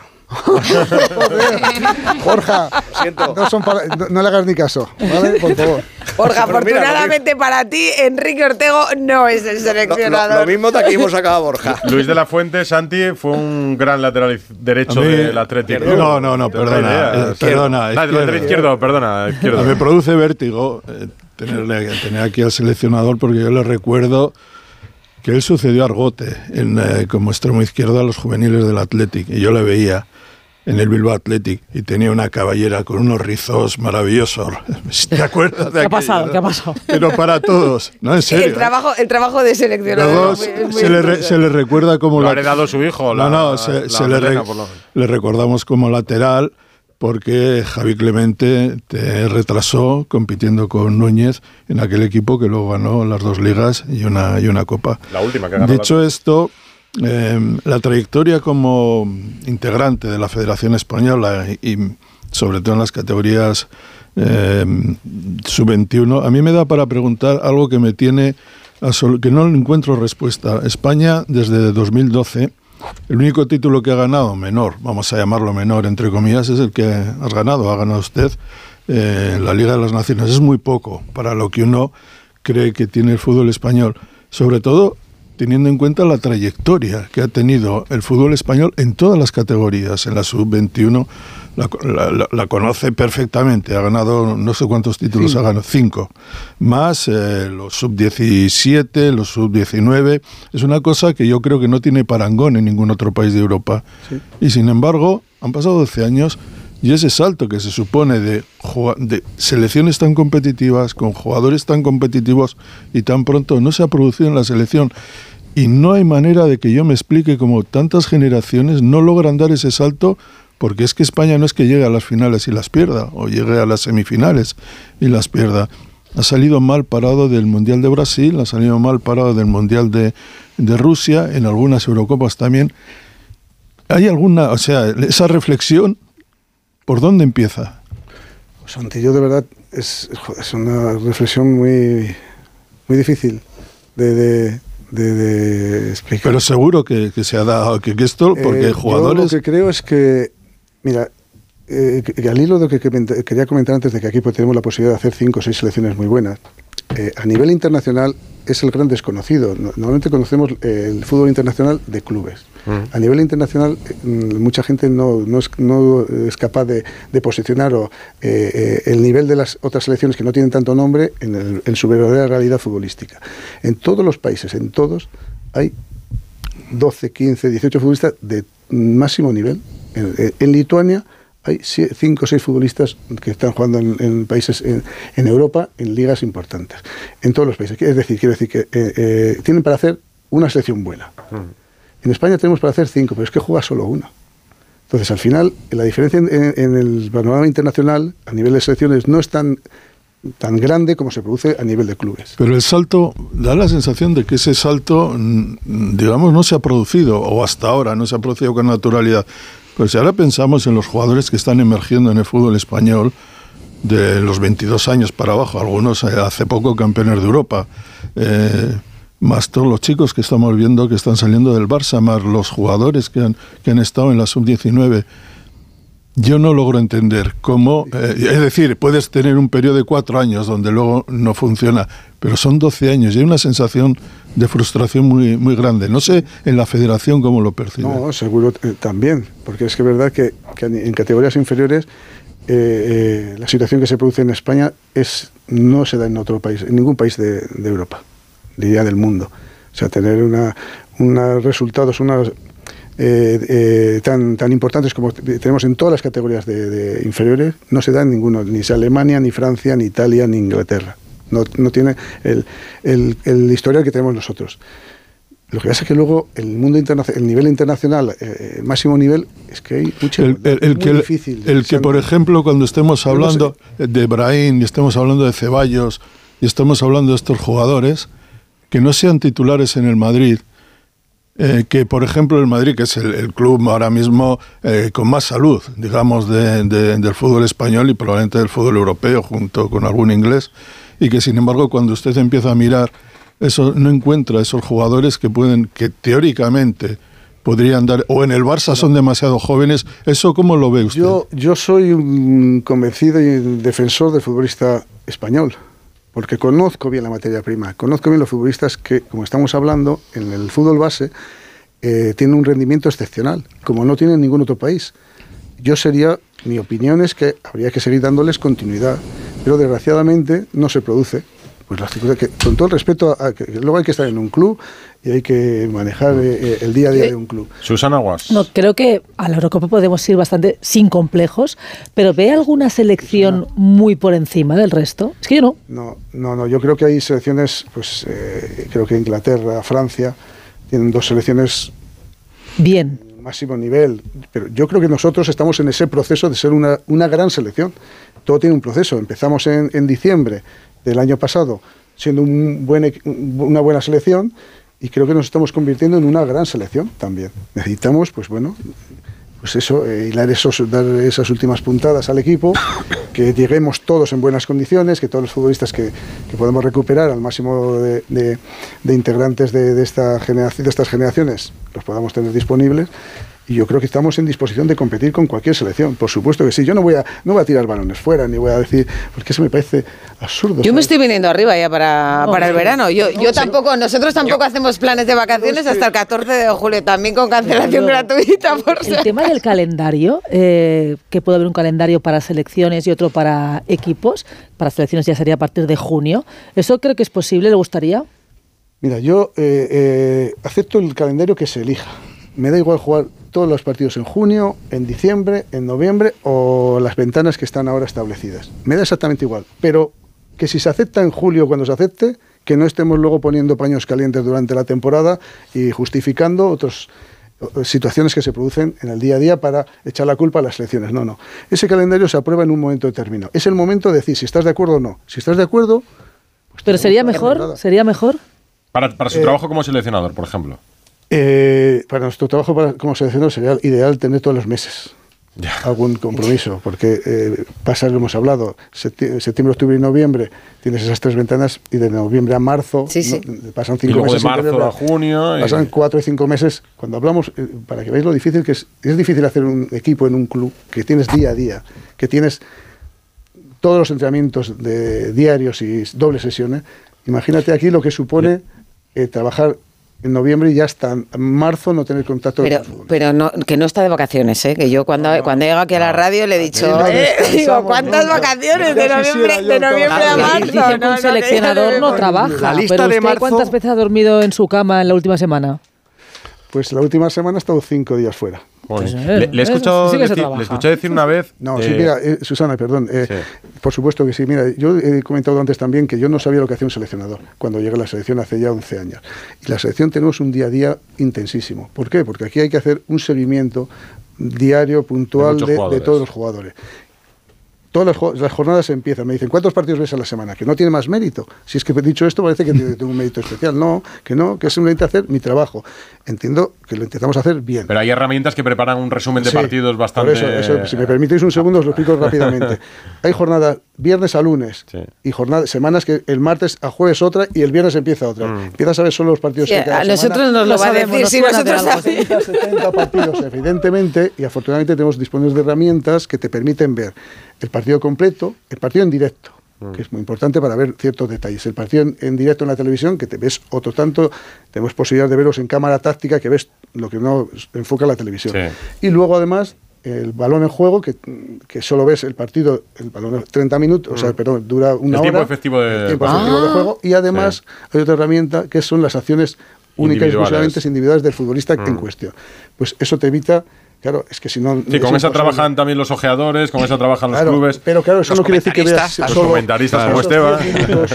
10 minutos. Un momento, que no, que no está escuchando Esteban. Los cascos. No, que- que los está comentaristas- Esteban, que no, que no le estaba oyendo. Esteban, ahora, dale, dale. Ah, que los comentaristas Disculpa. también lo utilizan. la verdad. Los comentaristas Claro. también tenemos eso, son herramientas fantásticas. Yo le quería comentar una cosa. Yo hace, bueno, sé, Esteban, no recuerdo, tuteame, por favor, ¿eh? bueno, yo siempre soy respetuoso con, con la jerarquía y con la edad. ¿eh? Por favor. No, no, no, lo de la edad no se lo digas. Y Por por, favor, cierto, que no hemos dicho, que no hemos dicho la edad. 62 años. Sí, sí, afortunadamente. Sí, sí. Los años Pero- se dicen que- cuando uno los lleva mejor de lo que por parece, se dice. Luego, si no, se tapan. Pues ahora que ya... estoy No, orgulloso. no- no es el mayor, pero con mucha diferencia además aquí. Afortunadamente podemos decir que estamos, que ya los balones ya empiezan a pegar en los palos. A ver. ¿eh? Ahora que hemos roto ya la- el protocolo, eh, eh, ¿no, no crees que estamos en- con una muy buena salud en ambas áreas? Es decir, siempre teníamos la época de Casillas el mejor portero del mundo, pero quizá nos faltaba arriba. Eh, cuando teníamos arriba parecía que los porteros en España no... Y yo veo un crecimiento muy importante este año, este año, en Noé Simón y Ramiro, por ejemplo, y en el área rival, es que habéis hablado de Borja Mayoral, habéis hablado de Morata, José Lu. Eh, ¿No crees que hemos crecido mucho en las áreas? ¿Que es para ilusionarnos? Porque en las áreas al final se decide todo. Exactamente, sí. Mira, esa, iba a utilizar esa misma expresión. Yo creo que lo importante de- es dominar las áreas de ambas fases, ofensiva y defensiva, ¿no? aunque luego evidentemente el, el fútbol se desarrolla en esa zona intermedia, que también somos muy importantes. Tenemos, en mi opinión, los dos mejores mediocentros del mundo. Pero sí, creo que, que por eso, mm, conociendo esa materia prima que estaba haciendo referencia antes, estoy muy feliz, contento y optimista de que creo que tenemos, estamos confeccionando un gran, una gran selección. Grupo. Usted una dijo, usted dijo una vez que, que, eh, en alguna ocasión no había llamado a algún ju- jugador porque quería buenas personas también en el grupo. Además de buenos jugadores, que quería buenas personas. Eh, ¿alguna pero vez no- por- ¿Ha dejado ah, fuera algún jugador que por rendimiento podría estar, pero que no le venía bien para el grupo, que había tenido algún problema con usted o con algún compañero? eh, Para, me encanta que me hagas esa pregunta. ¿Por qué? no, quiero decir, para tranquilidad de todo el mundo, Ah. eso me ha sucedido en la federación, pero no en la absoluta. Para que quede, porque sé que te había también esa suspicacia de que si no venía fulanito o menganito era porque no, no, no. La verdad es que no me ha sucedido en la absoluta. No tengo, pero sí en otras categorías. He vivido esa situación de que un futbolista, pues, no tiene un comportamiento adecuado y eso ha, ha- ha- ha perjudicado al, al, al- mayor- al colectivo, al equipo. Mm. Porque además aquí tenemos otra, otra singularidad. La singularidad de esto es que en una temporada de fútbol tienes 38 jornadas, 42, para poder solucionar los problemas que se van suscitando o apareciendo durante una jornada u otra. Aquí no, aquí tienes un día malo y no has estado, hemos estado todos a la altura de las circunstancias y te vas a casa. Entonces hay que minimizar el riesgo para que eso suceda. ¿Cómo? Yo además soy un ferviente convencido de que con mejores personas se trabaja mejor. Que tienen que ser buenos futbolistas, por supuesto. Es que eso es de cajón, diría mi pueblo también, de cajón de madera de pino. Pues claro, hay que traer buenos futbolistas. Pero mira, te voy a decir otra frase más. Para triunfar en el fútbol no es una frase mía que ya la he hecho casi mía. La, hizo, la, la dijo un genio. Yo la he hecho mía, pero ya casi en el fútbol es, es como si la, la hiciera yo ya. Para triunfar en el fútbol hay que jugar bien al fútbol y mil detalles más. Pero lo verdaderamente importante son los mil detalles más. Y esos mil detalles más son ser solidario, ser buen compañero, ser respetuoso, ser disciplinado, ser sacrificado, esforzarte, pam, pam, pam. Mil ¿Y detalles. eso viene de una experiencia suya o, o Por de, supuesto, o pero de lo que le puedan contar en alguien un- que te dice que he sido 18 años No, no, de- futbolista. de- quiero decir, con, de su experiencia con un futbolista descarta o de lo que puedan Claro, decir Claro, sobre él pues en sus todo, informes. Esto es, esto es un, aquí la experiencia se adquiere en- después de vivir muchas No, situaciones. pero no su experiencia, su experiencia con el futbolista. Quiero decir, en, en ese caso de las categorías inferiores, ¿fue porque tuvo usted Claro. una mala experiencia con el futbolista o porque le, han dicho. eh, No, no, no, no, no, yo no, no, a mí el que me han dicho. no, sus colaboradores, No, pedirá no. informes. No, no, eh, pero no, no. Esto, sabrá- aquí Fue directamente. Aquí las decisiones se toman, efectivamente. Aquí las decisiones las tengo que tomar de última. mm, Yo co- co- consensúo todo con mis colaboradores, pero al final la, de- la decisión final la tomo yo. Pero- Soy el máximo responsable. Dicho esto, perdón, eh, Rocío. Dicho esto, esta situación que planteo, que comento ahora, eso me ha pasado en categorías inferiores y de las inferiores desde la olímpica hasta la sub-21 y la sub-19 y la sub-18 y la sub-17 que he estado. Entonces, me ha pasado en determinadas etapas con futbolistas que no han tenido ese comportamiento y han ayudado muy poco o nada al buen desarrollo y al buen Pero- eh, devenir de pero en la perdóname, Rocío, es que, es en que- el fútbol no, en la absoluta no me ha pasado. Bueno, pero has tenido un incendio. No te ha pasado, pero en marzo tuviste que coger a Gaby y a Ceballos y decirles. Bueno, pero sí, "Tra- no hubo problema con ninguno de los Sí, dos, no. los entendieron Sí, perfectamente. pero, pero luego Ceballos no ha vuelto. Y, pero no, no, por Ha vuelto circunstancias. No estoy diciendo que sea una eh, consecuencia de lo que ocurrió, pero que tú en marzo, después de la que habían tenido eh, eh, ellos en dos clásicos, les tuviste que coger y decir, bajar un poco. Claro, un poco pero el, vamos, el diapasón. pues, fue un ejercicio simplemente, pues, vamos, primero de, de tratar de que hubiera convivencia, una buena convivencia en todo Porque el eso grupo. iba mal, ¿eh? Claro, bueno, pero no, no, pero luego, después de esa conversación que mantuvimos, el, eh, la convivencia que tuvimos, los días que estuvimos juntos, fue fantástica. De hecho, en- vamos, entre, eh, tenían un co- un, eh, una relación en el- los entrenamientos muy buena. O sea, no, no, no, no es por eso. No, en ese- por eso he querido aclarar que eh, no tiene nada que ver esa, esta, esta reflexión que hago ahora con lo que está aconteciendo en la absoluta. No, no, no tiene nada que ver. Las decisiones ahora son por Una otro- duda, la, la lista de los dos partidos de marzo es la definitiva en el sentido de que o, o se va a probar, No. se va a seguir probando. Mira, es que lo de probar tampoco me gusta mucho. Es que lo de probar parece que estás haciendo un favor a alguien. Es que aquí el que viene es... Pero es una terminología futbolística. Si en realidad coincidimos en tiene 22 claro. No, pero, tiene claro ya. pero permíteme también que, que- que ajuste un poco los términos. Para, que- para mandar ese mensaje, que sepa la gente y los futbolistas, que aquí no se hace favor a nadie. Aquí se viene a rendir. Y aquí se viene a representar a una selección, a un país, y eso para mí, vuelvo a decir, es muy importante. Pero si, si hay un futbolista que no ha ido nunca con Luis de la Fuente y no va en la próxima convocatoria, ¿tiene alguna opción de ir a la Eurocopa? supuesto, Claro que sí. Por supuesto que sí. Aquí no tiene la puerta cerrada a nadie. Yo tengo, es que vuelvo a decir, la buena noticia, la mala noticia sería que te dijera, no, todavía no tengo clara la idea y ni la lista, ya veremos cómo evolucionan estos meses. No, la idea, yo la idea la tengo ya aquí. Yo casi te diría que tengo aquí la idea del cual me gustaría que fuera la, la primera alineación contra Croacia. Yo la tengo ya aquí, pero sé... Cuidado con ellos, ¿eh? claro que sí, Santi. Se la saben todas. Claro, pero sé que va a pasar... días, ¿eh? Sé que van a- quedan 138 días para seguir pensando. 138 días son para que empiece la Eurocopa o para nuestro primer partido. Nosotros, para el 15 de junio. Para el 15 de junio. Pero va a pasar lo que desgraciadamente no queremos que pase o que pasara, pero va a pasar. Me gustaría... ah, perdón, eh, Rocío. Eh, quería volver un poco a. Yo me quedo con eso de las buenas personas. Eh, yo creo que Luis de la Fuente, en general, eh, da imagen de ser una, una buena persona. A mí, sin conocerle personalmente, en principio yo cuando le veo, le escucho hablar, me lo parece. Pero ¿no cree precisamente que esa imagen eh, provoca que tenga más críticas? ¿Alguna vez no ha pensado, mira, si es que lo que tengo que hacer es tener más mala uva? Que no, pero vamos a ver. No, no, vuelvo a decir, lo comentaba antes a Edu, no confundamos... No, no, no, no, no hablo de docilidad, digo de la imagen de una persona, pues eso, de, de- No de- de confundamos- educación, de no tener No confundamos mala... bondad- Es que mi madre no me deja decir No, tacos escúchame, no, no. en la radio. Permíteme, no confundamos bondad con debilidad.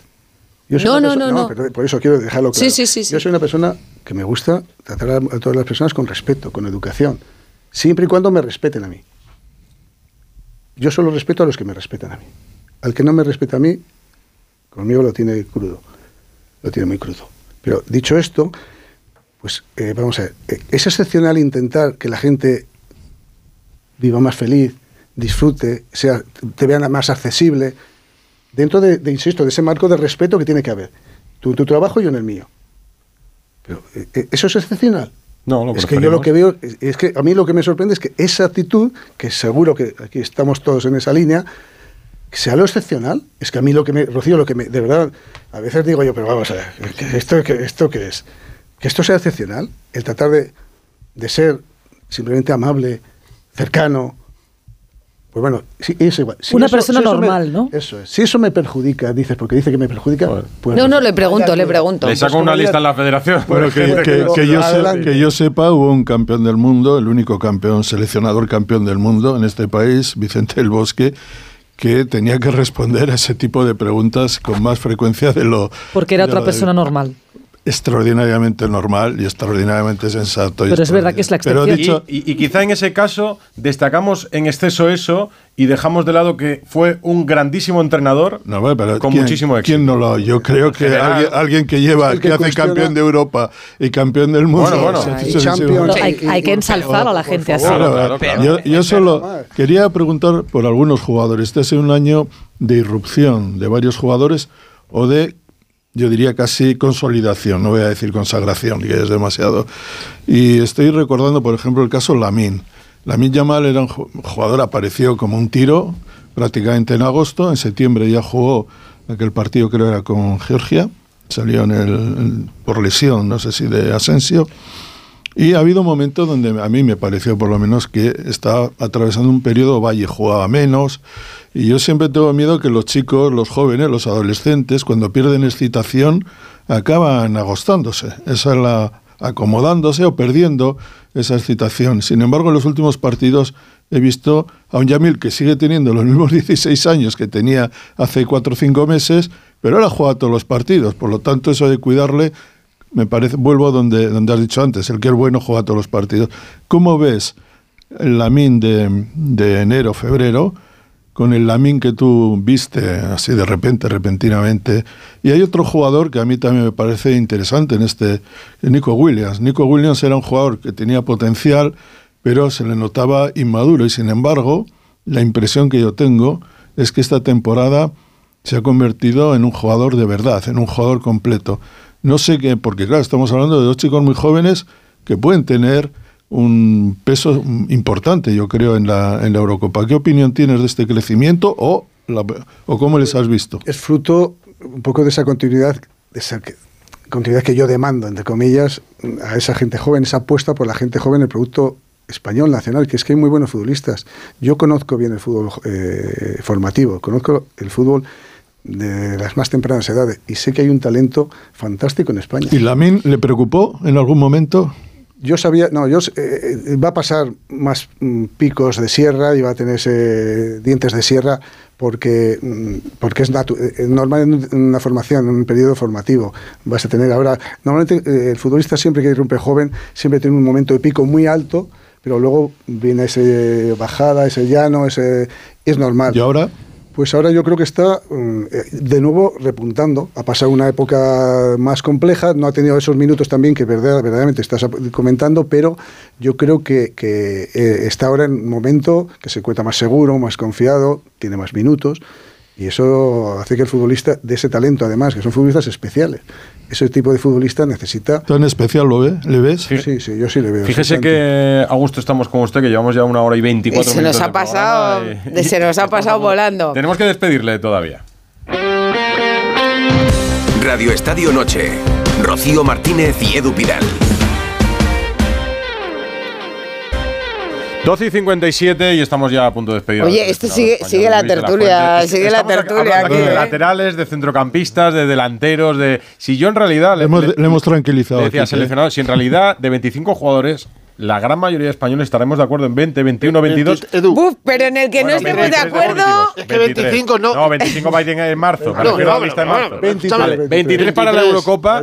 Eh, a lo mejor discrepamos en el tercer portero, en uno de los delanteros, seguramente en los Edu. jugadores con menos Edu, pero participación. si es Eso ha sido que histórico. este- si el, el debate es ese, la previa, si luego nos damos cuenta que coincidimos en la gran mayoría, pero es verdad que, que es, lo normal es que se produzca que haya dos o tres futbolistas. Siempre hay una sorpresa. En, el- Pero en los hay- dos hay- últimos meses, siempre en una lista final, hay una sorpresa. Siempre. Pero, pero el producto, ni más ni menos, de las situaciones que se van a dar de manera natural, que va a haber lesiones, que va a haber situaciones de- que van a atravesar difíciles futbolistas, y otros todo lo contrario. Luego, esos son los que en ese momento que tienes una duda, pues he hablado antes de sensaciones. Las sensaciones, eso que llamamos los que somos ya tenemos cierta edad, experiencia, que otra gente no la tiene porque no tienen esa vivencia. Entonces, ese esto sentido es el que nos invita a tomar decisiones que a veces hay gente que no lo entiende, pero es solamente por desconocimiento y porque no tiene esa experiencia Bueno, que tenemos ahora. Bueno, Estoy- nosotros, nosotros hablaremos de, de- de esos, de, de los que no hay acuerdo. Eh, Hombre, porque los otros, es muy aburrido también estar de acuerdo en todo seleccionado. Estoy pensando Entonces- que no ha tenido una rueda de prensa de convocatoria tranquila. Eh, estaba repasando todas, desde que debuta. últimas, la última, sí, la última. La última sí, un poco más. Sí, Eh, sí, sí, la última- la de última fue-.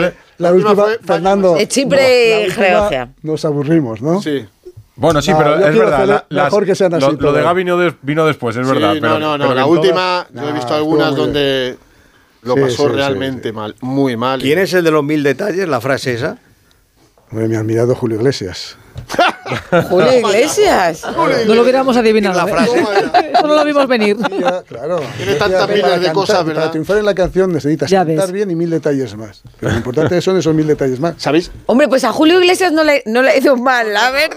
Porque, porque Cumplía Julio- con los mil detalles. Exactamente. Controlaba muy bien, controla muy bien esos mil Yo detalles. tengo una muy buena que, que- que- A ver. Sa- ¿Sabéis quién fue el primero que vio a un futbolista que es una castaña, Susana, y que... ¿Sabéis quién fue el primero que, que vio a Jude Bellingham? Que votó a Jude Bellingham y se llevó críticas. Bueno, en Luis de la. Fuente. No, pero- Evidentemente que Luis no. de la Fuente, hace un año, va a hacer un año en el Debes del 2023, Luis de la Fuente votó Del 22. Del 22. no, pero. Bueno, pero por el año 22. Votó, votó en el 23. Votó a Julián Álvarez, a Jude Bellingham y a Luka Modric. Sí. Se le echaron de encima las Grandes alimañas. palos, sí. Las alimañas se echaron encima. Julián, Alimañas, Julián alimañas. que No, solamente... Hay alimañas, hay muchas alimañas. Alimañas, no, hombre, no. Fernando, no. Sí, hombre, es una palabra muy fea. no hay muy animales fea. buenísimos. Julián Álvarez, que solo lleva, desde que no está puede jugar eh, eh, Haaland, lleva solo 15 goles. Va. Mala suerte. No, pero vamos a ver, seleccionado. A usted le va la marcha. Porque no me diga usted que hasta en eso tenemos que. Si la que votación de este año, No, la, la verdad es que la que voy. ¿La de este año cuál fue? No, Fue dila, Ah, dila. Rodri, Messi. no, Messi Te una cosa. y Messi. Y Messi, Messi el tercero. la pregunta es, por lo menos mi pregunta es, ¿os dicen lo que tenéis que votar en el sentido de es el año natural, es desde el Mundial, podéis votar lo que os dé la gana, quien más os guste? Hay unas- una relación de futbolistas, entrenadores y demás que, Sí, que tienes que 50. votar. Y tú eliges a los que crees oportunos. Pero, pero, pero sabía que, que el. Mundial ya no entraba. Sí. O sea, a Messi... Pero la lista venía Messi. sí, pero quiero decir, me- ¿usted cree que, que Messi es el tercer mejor jugador del mundo en el año 2023? Yo creo que el primero y el segundo eran Rodri y... Haaland. Ya no, no, ya. Y el sí, tercero bien. lo hizo como homenaje, pero no me diga que no le va. Si el, si no, el- no, pero que no ha contestado. ¿no? ¿Y, y ¿Eh? ¿No Messi? Pues Messi ¿Pero está- por cuál es la razón? Pues Messi, a mí me parece un futbolista excepcional que ha ganado. Pero vamos, hay alguna duda sobre Messi. Sí. Es que Hombre, que Messi- está jugando en Estados Unidos. No, no, no, ni, ni, ni de Di. Stéfano, no, no, ni Messi- sobre Di Stéfano, Messi ni solo claro. las botas Ni sobre es Zidane. Pero escuche, seleccionador, Argentina. ni sobre Argentina- Guardiola. pero- Argentina gana un mundial en 2022. Eh, Messi se lleva el de Best y ese año usted vota a Julián Álvarez y no incluye a Messi entre los tres primeros. Y el año que Messi ya está en Estados Unidos incluye a Messi. Es un poco raro, no me diga que no, que no da la poco crítica raro, esto sí. Pues no, pero vamos. eh, eh, ¿qué- no, os- ¿no lo hubierais votado vosotros así? No. A Julián Álvarez seguro que no. El mejor jugador, el mejor, o sea, es bueno, Bellingham, pero el mejor votó nadie, Ya nada más cam- que él. ya tampoco fue el mejor sabes- año de. Bellingham. No, ¿Sabes pero es que malísimo Álvarez- Bellingham. No, se me corren 10 Sí, mejores que se- Bellingham en pero- 2022. Ya, pero no iba mal tirado Bellingham. No, iba bien. No iba mal tirado, pero Bellingham. puede seguro que no. criticar todo, exacto, exacto. no, se puede criticar todo, lo que es que a la hora No, de lo de opinar, Bellingham no lo- Vale, no, ah, mm, porque quiero decir, no, no, digo por el, modo visionario, quiero decir, Ah, porque me parece Muy visionario, pero seguro que no hubiera dicho el arranque que ha tenido en el Madrid. Eso no lo hubiera dicho ni el propio Bellingham. Pero bueno, mm, es que es muy difícil empezar así. Eso empiezan así los grandes futbolistas. Pero sí es verdad que lo primero que hay que tener es certeza con él. Hay que apostar por él, ¿no? Yo hubiera apostado también. No, pero Sí, sí. acláreme, que es que se- eh, eh, no, no lo ha aclarado. ¿Por qué vota Ah, no, Julián Álvarez pero que ya- pues como porque- mejor de 2022? ¿Le debe algo? Para mí, no, pues para mí había hecho un mundial excepcional. Venía de ser campeón de- de- del mundo, campeón de, de América, eh, había ganado la Champions. Es que, vamos, es que el que cuestiona a Julián Álvarez es que no le conoce. Es que no le conoce. El mejor de 2022. Bueno, es su opinión, mí si sí. es que no es que discutible. para sí, mí me parece que era un futbolista, no, no solo que era el mejor, porque yo también eh, eh, tengo una, eh, una opinión de esos tipos de premios que no solo hay que, que votar la actualidad, sino también eh, la socio- el futuro un poco de, ese- de algunos futbolistas. Me dices, joder, pues votaste a Modric cuando era, cuando era veterano, igual que Messi, pero eran, eh, esa era la otra parte de ese tipo de votación que, que entiendo yo que tiene que ser así, en mi opinión, que es un reconocimiento a una trayectoria Yo no estoy de Es que eso no, las reglas del juego no dicen eso. Luis, Luis, las reglas del este- juego no dicen eso. Esteban, pregunta. Esteban, un segundo, un segundo, que está la- Esteban. Ah, perdón. No, Esteban, eh, dime. No, eh, mira, eso con respecto a la lista puede pasar también, mister, que, eh, por ejemplo, el máximo goleador nacional, un hipotético caso, ¿no? Pongamos que hablamos de eh, Borja Mayoral. No vaya al Mundial, o sea, a la Eurocopa, Borja Mayoral, quien sea, porque dentro de su ojo experto que usted define o dentro de lo que usted busca al estilo, vayan otros jugadores con menos goles. Quiero decir que no solo la cantidad es importante, sino que también la calidad o el encaje es importante para la selección. Bueno, porque eh, eh, antes comentaba que, que confeccionar una lista hay que ver muchos escenarios. Y dentro No solo números, quiero decir. Claro, efectivamente. No Eso solo se trata de ser datos objetivos, porque es que así no, esa no es la certeza. De, de- hay un componente de subjetividad y hay un componente de esas sensaciones que y de, y de- bueno y de un escenario que en mi plan de partido tengo que contemplar Eso. todos los escenarios. En nuestro, en- perdón, en nuestro plan de partido, que trabajamos para ello. Y todo, en ese plan de partido hay muchas situaciones que hay futbolistas que las controlan, las dominan mejor que otros, en nuestra opinión. Y por eso, en la- a la hora de tomar una decisión, que digas, pues es que este juega más o menos o, o tiene otros números, pero es que hay futbolistas que son expertos en determinadas situaciones que también las tenemos que contemplar, porque seguro que se pueden dar o se pueden dar. Estamos pensando todos en José Lu. Todos, estamos pensando, Mayoral, José Lu. Fernando, y, para, dejar eh, eh, perdona Esteban, para dejar zanjado ese tema de quién es el mejor, es que eh, seguramente aquí todos tenemos mm, una relación de, de futbolistas diferentes. ¿Y quién está en el acierto? ¿Tú? No, no, no, no. Fernando, Yo, yo, yo aquí, yo aquí sobre todo hago preguntas.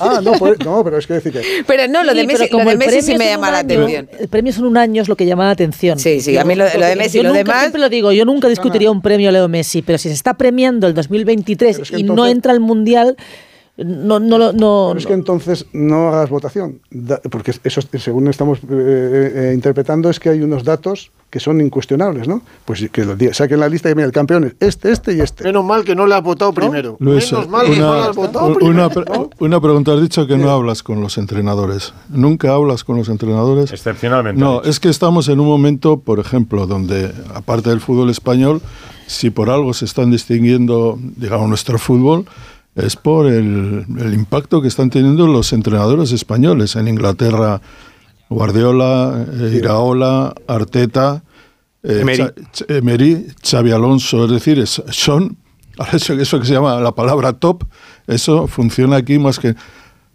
Vas por allí, tienes intención de ir, hablas con ellos, tienes, porque claro, ellos, eh, casi todos tienen jugadores españoles. Estamos hablando de, por ejemplo, Xavi Alonso tiene a Grimaldo, el que no teníamos, le habíamos perdido desde juvenil y ahora le tenemos. ¿Tienes intención de verles, de reunirte, de hablarles? Oh, Es que los, vemos a los futbolistas, Santi, a todos esos futbolistas los vemos todos los partidos que juegan, todos. No hay ningún partido que se nos pase sin verlos, vemos es- eh, Entonces, tenemos mm, total y absoluta información y certera información de lo que...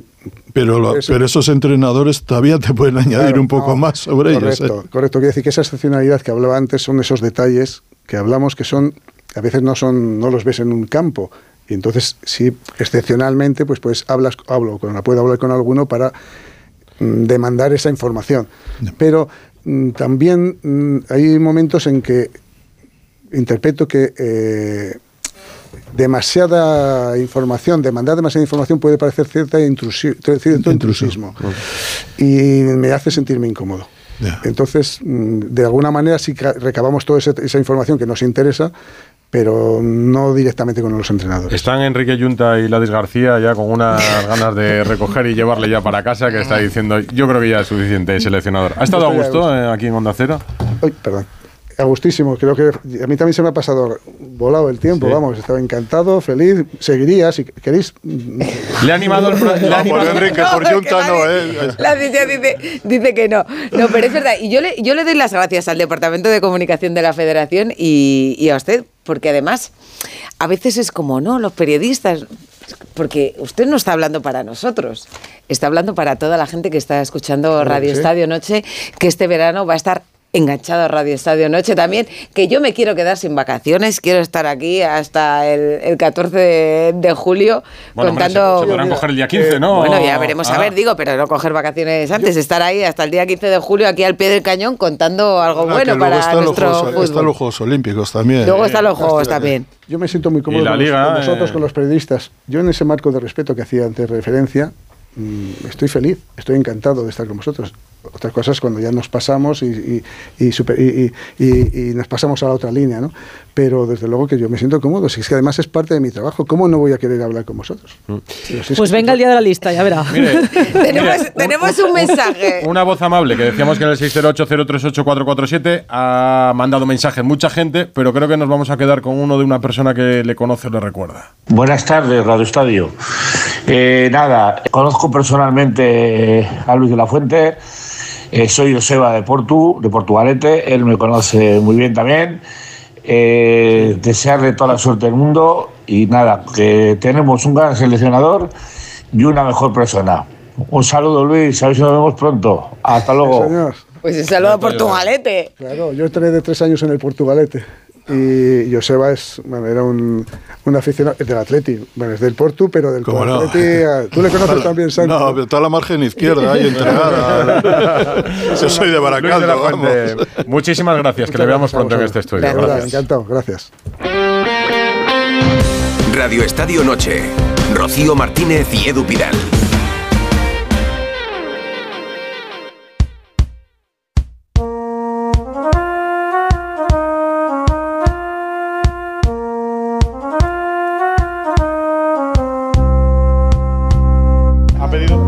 Como cada lunes, que fue de Trapatoni con Rubén Amón. Queridos Rocío y Edu, ahora que se ha reabierto entre clamores y multitudes la Plaza de Toros de México, tiene sentido que nos acordemos del PANA y de la campaña que el diestro protagonizó encadenándose a la puerta de la Monumental hasta que le permitieran despedirse.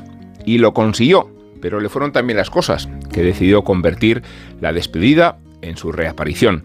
Ya que me voy, me quedo, vino a decirnos el difunto Pana. Igual que Xavi, me marcho, pero todavía no. Es una dimisión en diferido que le previene del escarmiento que hubiera merecido la derrota humillante contra el Madrid en la Supercopa, la eliminación de la Copa del Rey y la paliza del Villarreal. Tres competiciones ha perdido el Barça en unos días a expensas de un bolquete de goles en contra. Es la demostración de una crisis que se había logrado tapar o encubrir con victorias in extremis, el abuso de la cantera carbonizada. Pero está claro que el exilio del Barça Montjuic redunda en el destierro mismo de su fútbol, precario en ataque en la zona cero de Lewandowski, indecoroso en defensa y sin identidad en el centro del campo. Es un fallo multiorgánico el del Barça que también alude a la negligencia de Xavi, a la gestión disparatada de la Porta, a la injerencia de Márquez y Deco, al abandono de los aficionados y a la repercusión de un escandalazo arbitral que no tiene que ver con los privilegios del Madrid, ¿no? Sino con la corrupción sistémica y sistemática del caso Negreira. Tan grande es la catástrofe y tan elocuente la crisis del proyecto que solo le falta a Xavi ganar la Champions, como si fuera el para saliendo a hombros cuando ya se le daba por muerto. ¿Qué diría Rubén Trapatoni? Pues diría Trapatoni que los entrenadores son como el pescado. Pasado un tiempo, comienzan a oler. Rubén Amón, el próximo lunes en Radio Estadio de Noche. 1 y 14.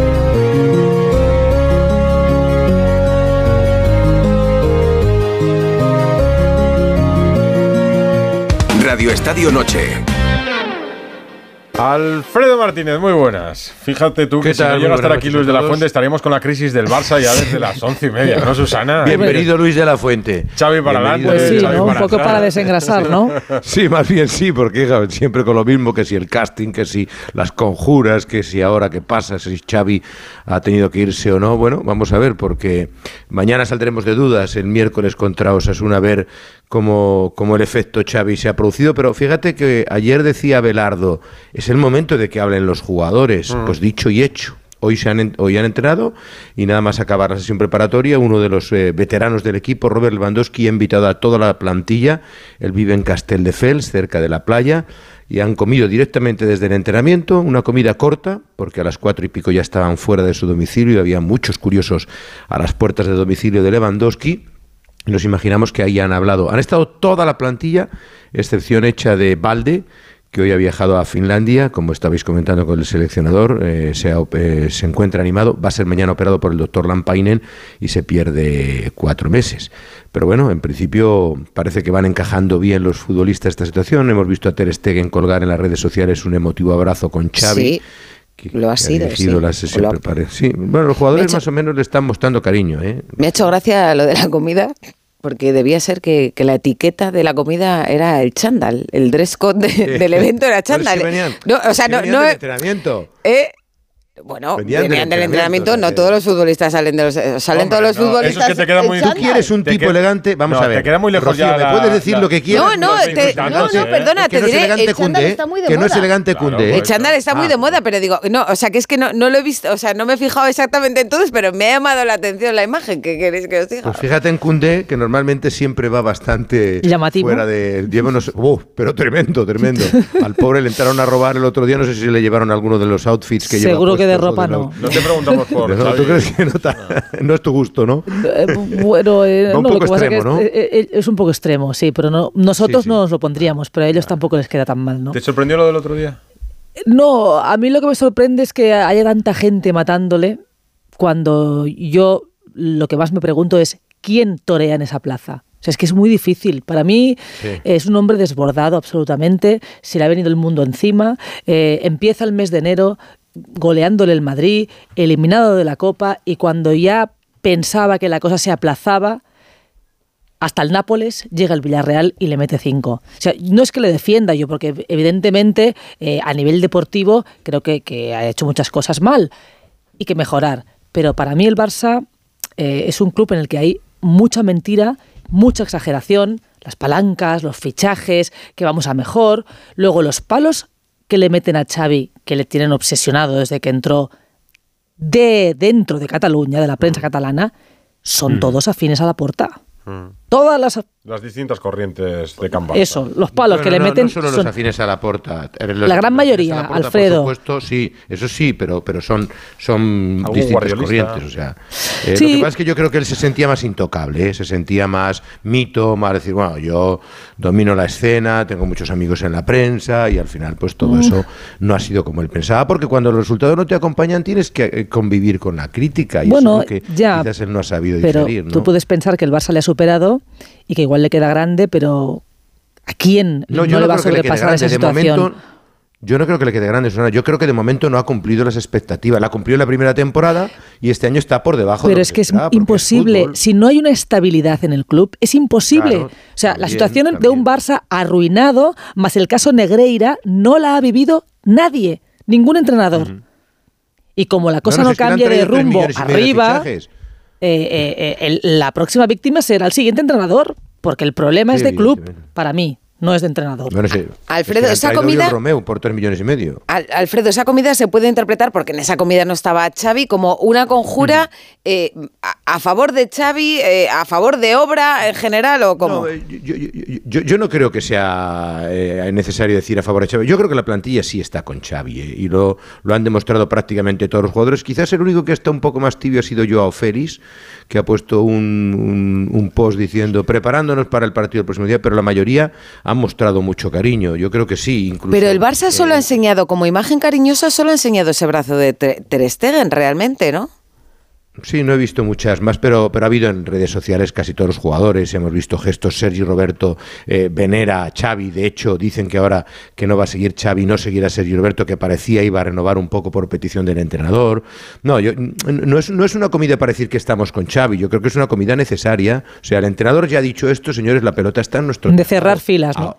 Claro, ahora ¿qué hacemos nosotros? Ahora nosotros tenemos que demostrar, evidentemente, que somos jugadores del Barça y que podemos sacar esto adelante. Yo creo que, lo decía Belardo, yo creo que es un, un código de vestuario. Hay un cambio importante, se tienen que sentar todos en un ambiente un poco más distendido que en una sesión de entrenamiento o en una charla y ahí intercambiar impresiones con las voces más autorizadas, los más veteranos, los que tienen más experiencia en estas situaciones. Yo, yo lo entiendo así, pero vamos, sí me da la sensación de que mayoritariamente el vestuario está con, está con Xavi. ¿eh? Yo, yo empatizo, pues mira, yo voy a empatizar con, con lo que ha hecho Xavi, ¿eh? porque yo creo que todo el mundo focaliza el, el tema deportivo, que es verdad, ¿no? No hay resultados, efectivamente, no hay estilo, efectivamente. ¿Por qué no hay estilo? Porque no hay talento.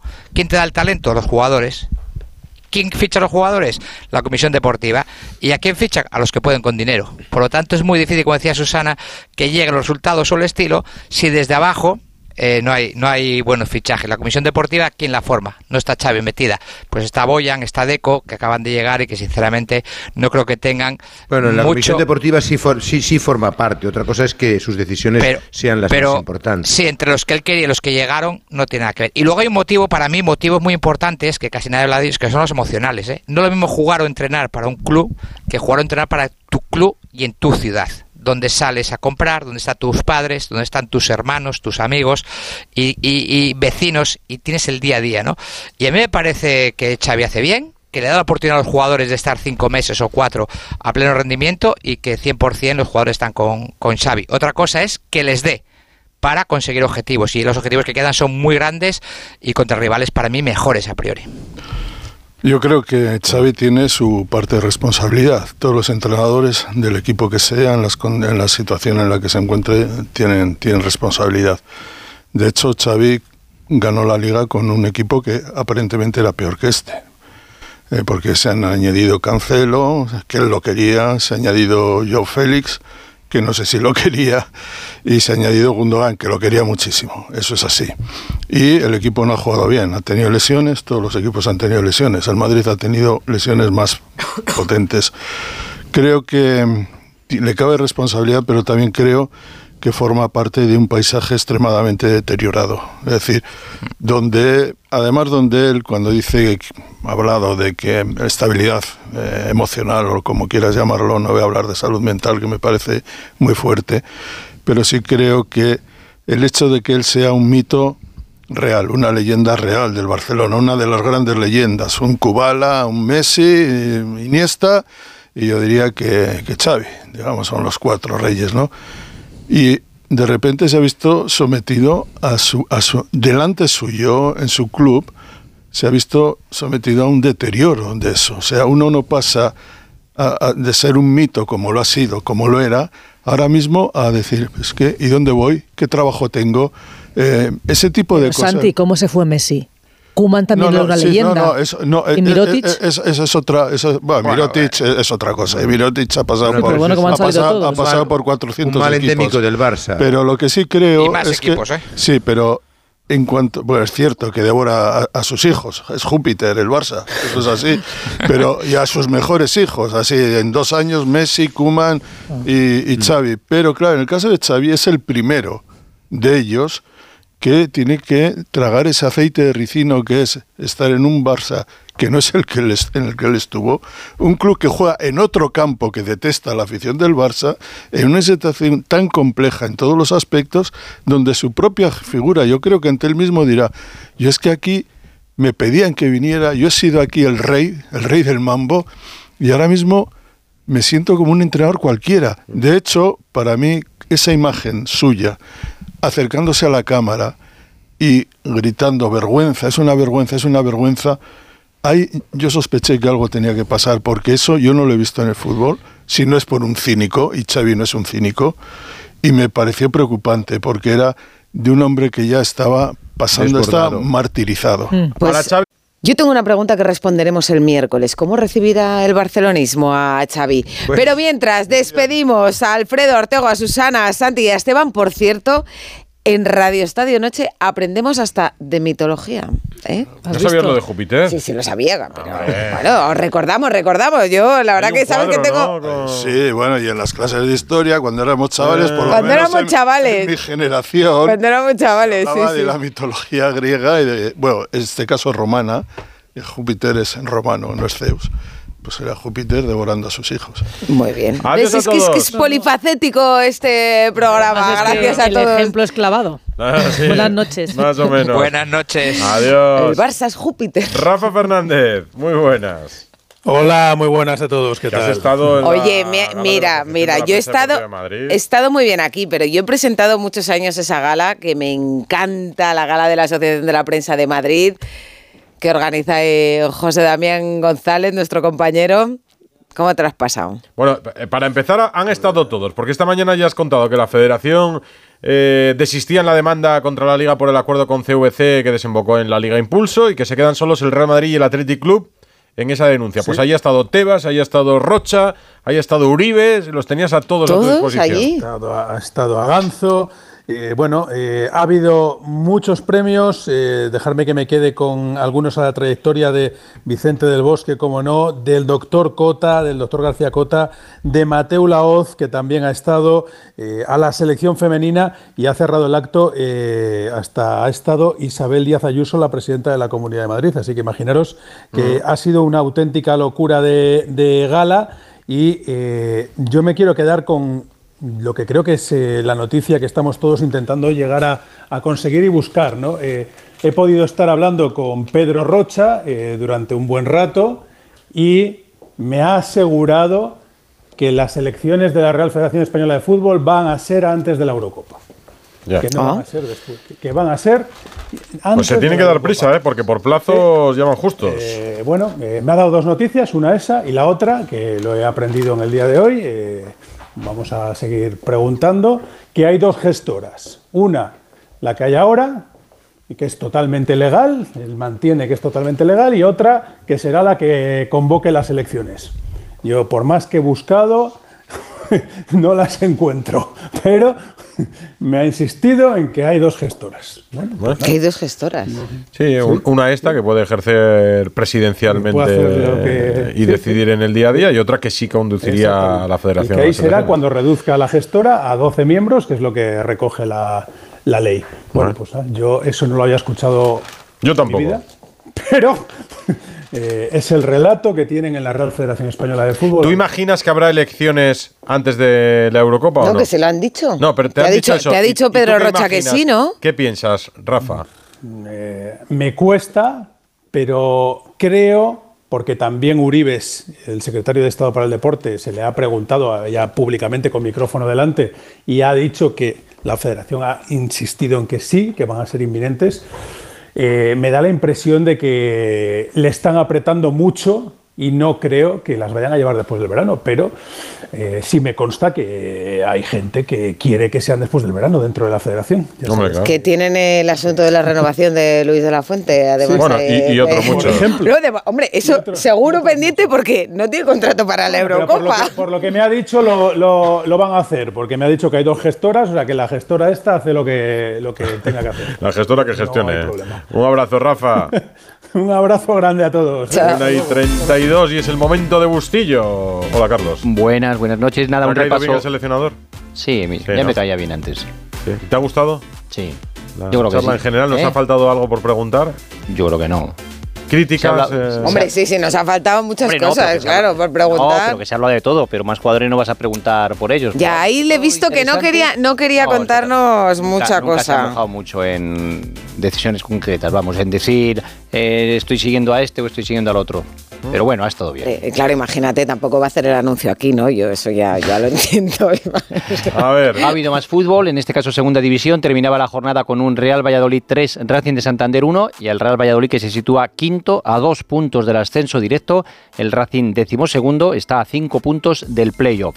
En el Atlético de Madrid, varias noticias. Jiménez, al final lesión muscular de grado 1 en los isquios. Estará unas dos semanas de baja. Lo más importante es que se perderá el derby del próximo domingo. Soyuncu se marcha cedido al Fenerbahce y ha sido presentado Vermeeren, el centrocampista belga fichado al Lamberes. Y en el Sevilla, Gatoni se marcha cedido al Anderlecht hasta final de temporada. Rakitic se despide a través de las redes sociales porque se marcha al Al Sabab de Arabia Saudí. Y por cierto, el Al Sabab hace una oferta al Sevilla por Suso. De momento no hay acuerdo, pero Tienen que dice Carlos un Hidalgo poco más. que si ofrecen va. 6 o 7 millones se iría, sí. ¿Ya está? Edu Pilar. Nosotros hoy hemos tenido aquí al seleccionador nacional de fútbol, pero te digo, lo más importante de este programa lo vamos a hacer ahora. Mamá, felicidades. Ah, que se- ah, el cumpleaños feliz carnavalero. No lo pillaba. ¿Y tú? No, la- el cumpleaños de mi madre también fue el día 27. Claro. Así que puedo aprovechar para felicitar a... El de mi madre Ah, no, Nieves ha sido este lunes 29 de enero y es que escucha todos los programas. Así que teníamos que. Mira, se lleva nada, dos Pues días que lo de diga, si diferencia llama al al GM, que lo cumpleaños. diga. Hombre, Ah, vale, hombre. Déjame una, una pequeña rectificación. Que, la tuya. No, no, es el 30 de marzo, o sea, todavía me quedan un par de meses. Ah. No, lo digo porque estaba seguro la escuchando el programa, que es que no es Júpiter el que devoraba a sus hijos, era Ah, no. Saturno. Ah, Saturno, Saturno. los- Sí, sí, que era Saturno. Saturno. Simplemente una pequeña Urano. Neptuno y Pues a- aprendemos A de. estas horas ya hasta confunde los planetas. Aprendemos de, de mitología. Y vamos a terminar hoy con una canción, no podía ser otro, de Julio Iglesias. ¿Cómo era lo de los mil detalles, no? Sí, que hay que jugar bien al fútbol y mil detalles más. Mil detalles. Para que es el eslogan de, de Julio Iglesias. Pues oye, que le vaya también a Luis de la Fuente Ay, de la ¿despedimos esto, Eurocopa. Como, Joder, qué poco oído como tengo yo. Julio Con la paliza que te pegué en pasapalabra, aquí no pillo una canción. Es porque mm, el bar, el bar estuvo regular ahí. Que gracias por estar ahí. Hasta mañana, Radio Estadio Noche. Chao. Haces ríos y mar, penas y glorias, guerras y paz.